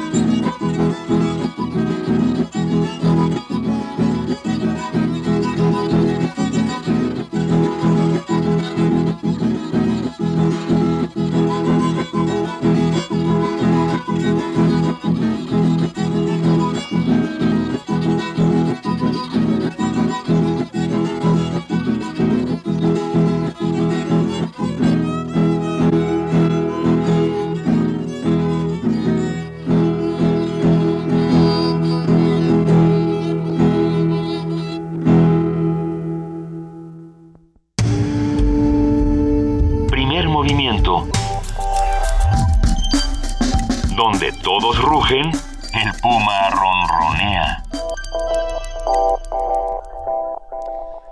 nueve cuarenta y seis de la mañana, seguimos aquí en Primer Movimiento y ya se acerca como, como en la película de Tiburón, esa respiración que están oyendo al aire es la de Benito Taibo. ¿Cómo estás, Benito? Sí, más o menos. Hola, Juana Inés, hola, Alberto. Hola. Un placer estar con ustedes desde aquí, desde la Fil de Guadalajara, que hoy arrancamos ya muy temprano, dentro de diez minutos en el Auditorio Juan Rulfo. Eh, tengo el inmenso privilegio de estar con Lorena Amke, hablando con mil jóvenes acerca del inmenso poder que tienen las palabras. Ajá. Va a estar, va a estar muy bueno, muy bueno. Lorena Amke eh, tuvo tuvo un éxito brutal con una novela que se llamaba que, Gothic bueno, Doll. Eh, así es, y ahora eh, uh-huh. el éxito sigue avanzando con El Club de los Perdedores, eh, esta novela que tiene que ver mucho sobre el otro, sobre los diferentes, sobre los marginados dentro de las escuelas. Uh, es la historia de una niña a la cual sufre bullying y que va encontrando lentamente su camino mientras le van haciendo la vida imposible. Pero hoy, hoy ah bueno, y, y estuve un ratito con Leonardo Padura, que viene hoy a presentar el premio Princesa de Asturias, uh, cubano, eh, el autor de El hombre que amaba a los perros, entre otras, las neblinas, las neblinas del ayer, y vamos a ver si, si mañana podemos tener una pequeña entrevista con Leonardo, que es un tipo encantador. Pero les quería hablar, Juana Inés, uh-huh. ¿están ustedes de acuerdo? De el fenómeno que ha, se ha suscitado particularmente este año, y tú creo que lo viste cuando estuvimos aquí juntos en algún momento, cómo ha bajado el nivel de edad de los asistentes a la feria. Uh-huh. Hace diez años era una feria de treintones, de cuarentones, ¿no? De, de esos que venían y compraban un libro y paseaban. Y ahora está abarrotada de adolescentes, de chicos de entre trece y veinte años, Que, que bueno, que, que están convirtiendo la feria en, en, en un lugar joven completamente. Y muchos se preguntan a qué se debe, si es un fenómeno que tiene que ver con la moda, y yo vengo hoy a partir una lanza, romper una lanza para decir que no, que no es una moda, que tiene que ver sobre todo con el inmenso trabajo que ha hecho la propia Fil para lograr uh, generar estos públicos nuevos, esta creación de públicos, y que llevan muchos años haciéndolo. Y el programa que eh, el programa apunta para lograr esto eh, se llama Ecos de la Fil. Tú también has participado en él, Juan Inés.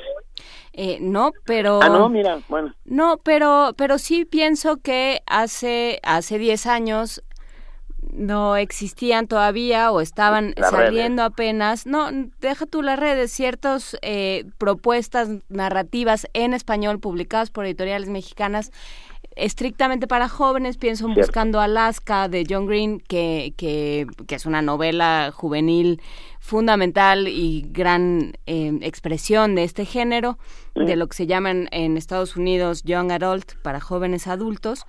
Y bueno, lo, lo publicó en, en español Editorial Castillo, y, y empezaron propuestas para jóvenes del Fondo de Cultura, de Castillo, de... Eh, Y bueno, y no olvidemos de Alfaguara, etcétera.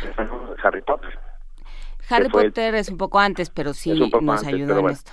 A ver, Ecos de la Fil, ¿qué uh-huh. hace? Ah, es un programa que uh, saca a los escritores de su medio, de su ecosistema, que sería esta feria, y los lleva a las escuelas uh, y los pone en el ámbito natural de los jóvenes y los pone a hablar sobre, sobre su obra, sobre la literatura, sobre cómo los libros van cambiando y transformando a la gente. Y es un, de verdad, un programa exitosísimo. Ya lleva unos diez años aproximadamente, y los chicos reciben a los escritores uh, de una manera singular, jubilosa, llena de orgullo de que estén en sus escuelas, y los convierten en, una, en unos pares a los cuales les preguntan de todo. Uh-huh. Bueno, pues este año son ciento veintisiete escritores de veintiocho países diferentes uh, que se van a, que se están reuniendo día a día en secundarias, sobre todo secundarias y preparatorias públicas, en, a lo largo y lo an, y ancho de la ciudad de Guadalajara, y, y van de, de todo, o sea, quiero decir, este, desde Kevin Brooks hasta Ana Clavel, pasando por eh, Bernardo Esquinca, eh, Hagenbeck, eh, todos, todos son un montón, ya, ya dije la cantidad de escritores panameños, chilenos, cubanos, etcétera, etcétera. Y, y de verdad a mí me emociona mucho ver cómo funciona el programa, cómo, cómo Ecos de la Fil se ha convertido en este en este uh, cerrojo para acercarlos posteriormente a la feria. Los chicos ven primero a los autores en su medio, en su escuela, y luego vienen a verlos a la fil uh, de nuevo. Y, y es realmente emocionante cómo, cómo ha estado funcionando. Hoy hoy me toca, por cierto. Benito, creo que creo que algo que refuerza la idea de, de que la población que acude a esta feria eh, se está rejuveneciendo es esta esto que se dio, esta invasión por parte de los personajes de la saga de Star Wars. Darth Vader, Luke Skywalker andan por ahí ¿Por con sus espadas láser? Sí. Yo no los bueno. vi. Y R dos D dos también anda por ahí. No los viste, Juana Inés, porque fue ayer. Ah, ayer ayer ayer llegó Darth Vader con doscientos soldados a, eh, a a la feria, y ahí, bueno, yo subí una foto a mi al Twitter este luchando contra las las fuerzas oscuras. Sí, por supuesto, ha, eh, ha salido Star Wars, se ha convertido también en libro, ¿no? Es el fenómeno contrario, los libros que se vuelven películas, en este caso las películas que se convierten en libros. No, y el caso de Star Wars es interesante porque es de estos casos en los que el, el, eh, los lectores se apropian de la historia y crean eh, crean la suya, ¿no? Y creo que alguien estaba diciendo que, que buena parte de lo que ha salido eh, de Star Wars no lo hizo George Lucas, lo hicieron no. los fans. Sí, ¿no? sí hubo... Así, así. Una mecánica de encuestas y qué, uh-huh. qué tipo de personajes les gustaría ver. Las nuevas espadas que hay fueron como sugerencia de, de, de la audiencia, del público. Exactamente. Y en ese sentido, pues sí, eh, la fil también evoluciona, también se transforma y también nos recuerda al mismo tiempo que, que el libro físico ahí sigue, ¿no? Conviven... conviven y coexisten desde contenidos digitales como los que ofrece la, el libro SUNAM, con estos códigos que, puede, que te permiten descargar libros digitales, hasta, bueno, todos los libros físicos que rellenan la fil eh, de, de pared a pared. Por y... supuesto. Bueno, ayer fue la presentación de la colección Contacto, uh-huh. esta colección coordinada por Maya Fernández Miret, eh, nuestra colaboradora y amiga. Que va a estar mañana en estos que, micrófonos. Que va, ah, bueno, qué maravilla. Uh-huh. Bueno, pues ayer estuve ahí en esta presentación y repartieron justo estos códigos cu erre para poder bajar estos libros gratis. Son, eh, se empieza con cinco tomos, es, es Universo de Letras junto con En Contacto Contigo, hacen esta colección, bueno, libros de eh, la Dirección General de Literatura, digo, de, de Publicaciones de la UNAM, ah, hacen estos libros que sirven para que los jóvenes se acerquen a espacios donde se desarrolla la cultura. Quiero decir, cómo comportarte en una biblioteca, cómo cómo acercarte a la biblioteca, cómo acercarte a un museo, cómo hacer, a qué hora tienes que aplaudir entre movimientos durante un concierto. Son, son libros didácticos y que además están muy divertidos. Uno de ellos está escrito por Maya Fernández Miret, otro de ellos está escrito por nuestro, por quien nos precede todas las mañanas haciendo uh, Diáspora de la Danza. ¿Eh? Exactamente. Por Juan Arturo Brennan, Juan también Arturo Brennan. Eh, Guadalupe de Rivas hizo uno sobre librerías, me parece, quitar uh-huh. el retractilado o no, que es la gran la gran pregunta de todos los lectores. ¿Puedo quitar el plastiquito, oiga? Yo ya, después de después de esta conversación que tuvimos hace algún tiempo, ¿te acuerdas? Ya lo hago, sin ¿Qué? ningún sin ningún pudor, ¿eh? Pues sin ningún pudor también, Benito, creo que te vamos a echar porque ya tienes que ir a este atender tu siguiente compromiso, ¿no? No me echen, pero me, me voy solito, porque no me gusta. Y ya nos vemos el lunes. Nos vemos el lunes y, bueno, mañana voy a ver si Luisa está aquí conmigo para que hagamos este último este último enlace desde la fil juntos. Pues a ver si la encuentras, bien. Porque ya ves a que ver, es buena de ya perdida. ¿Ya ves cómo es? ¿Cómo dijiste? Es buena de perdida. Oye, yo llego mañana a las dos de la tarde, así es que por favor ah, te me comportas. Y, y viceversa, ya, ya, a ver, voy a ver... en qué estado se encuentra todo cuando llegue. Les mando un enorme abrazo. Sigamos haciendo comunidad, sigamos haciendo comunidad alrededor del libro y la lectura. Uh, leer y resistir. Les mando un enorme, enorme abrazo a Primer Movimiento. Un enorme abrazo para ti, Benito. Cuídate vale. mucho. Gracias, querida. Buenos libros. Bye. Buenos libros.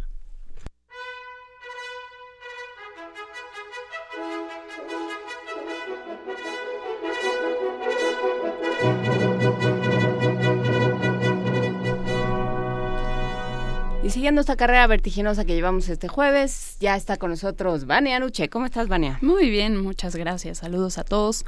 Hoy por el ochocientos sesenta de A M los invitamos para que todos los apasionados de los temas económicos le cambien al terminar el programa de Primer Movimiento a las, al ochocientos sesenta para escuchar Movimiento Económico y enterarse sobre todas las actividades que realiza el Instituto de Investigaciones Económicas.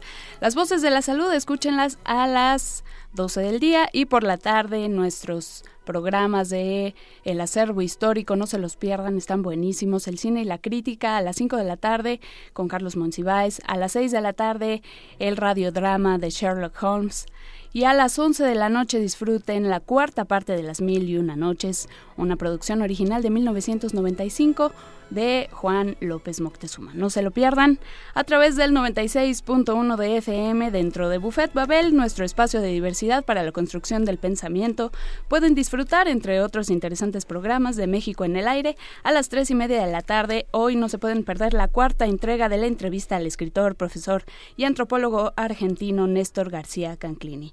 Al terminar nuestro corte informativo de la tarde, a las tres cincuenta de la tarde, y por la noche Resistencia Modulada con nuestros compañeros a las nueve de la noche. Vengan también a nuestra sala Julián Carrillo a disfrutar del concierto de guitarra y violín que tendremos hoy a las seis de la tarde en nuestra sala Julián Carrillo, con Leonora San Germán en el violín y Antonio López Palacios en la guitarra, interpretando obras de Giuliani y Paganini. Va a estar espectacular, no se lo pueden perder, la entrada es libre, así que no tienen pretexto para faltar. Todos los ganadores ya tienen sus indicaciones en sus redes sociales o correos respectivamente, así que tienen hasta el once de diciembre para venir por todos sus regalos. Que tengan un excelente jueves todos, saludos. Muchas gracias, Vania Anuche, por darnos el panorama de lo que habrá hoy en Radio UNAM. ¿Y qué tendremos, qué tendremos mañana, Juana Inés? Eh, mañana vamos a tener, vamos a hablar de pastorelas, pero de otro tipo de pastorelas, ya verán. Vamos a empezar, ya ya empezamos con las preposadas, dijiste tú. Antepreposadas. Ya un, las antepreposadas, esto ya es una cosa espeluznante. Pero bueno, pues hablaremos eh, de pastorelas inevitablemente. Vamos a platicar también con los miembros de la agrupación, el grupo cuyo nombre por supuesto se me olvida, porque no tengo mis papeles. Atemperados. Atemperados, muchísimas gracias. Van a venir a platicar y a tocar con nosotros. Y bueno, pues muchísima información. Eh, el, el, lo que dejamos pendiente de, de Gran Bretaña por un problema logístico de nuestra entrevistada, lo retomaremos mañana. Y bueno, pues eso, eso va a ser todo. Muchísimas gracias, Alberto Candiani, por estar con nosotros, por estar aquí al pie del cañón. Gracias a Primer Movimiento, gracias a ti, Juana Inés, y también un agradecimiento a todo el equipo de producción que hace posible este programa, y sobre todo un agradecimiento a nuestros radioescuchas que hacen comunidad con nosotros, y los invitamos a seguir escuchando Radio UNAM. Por supuesto, los invitamos a estar aquí mañana. Esto fue, yo soy Juana Inés de Esa, y esto fue Primer Movimiento. El mundo desde la universidad. Muchas gracias.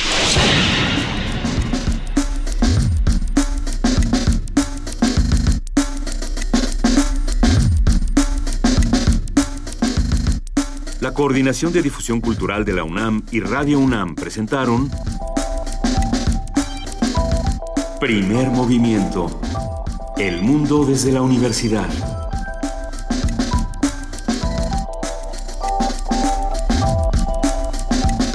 Operación técnica, Arturo González. Información, Antonio Quijano, Amalia Fernández, Miriam Trejo, Dulce García, Cindy Pérez Ramírez, Cristina Godínez, Abraham Menchaca, Vania Anuche y Patricia Palacios. Producción, Silvia Cruz Jiménez, Frida Saldívar, Paco Ángeles, Ameyali Fernández y Tamara Quirós.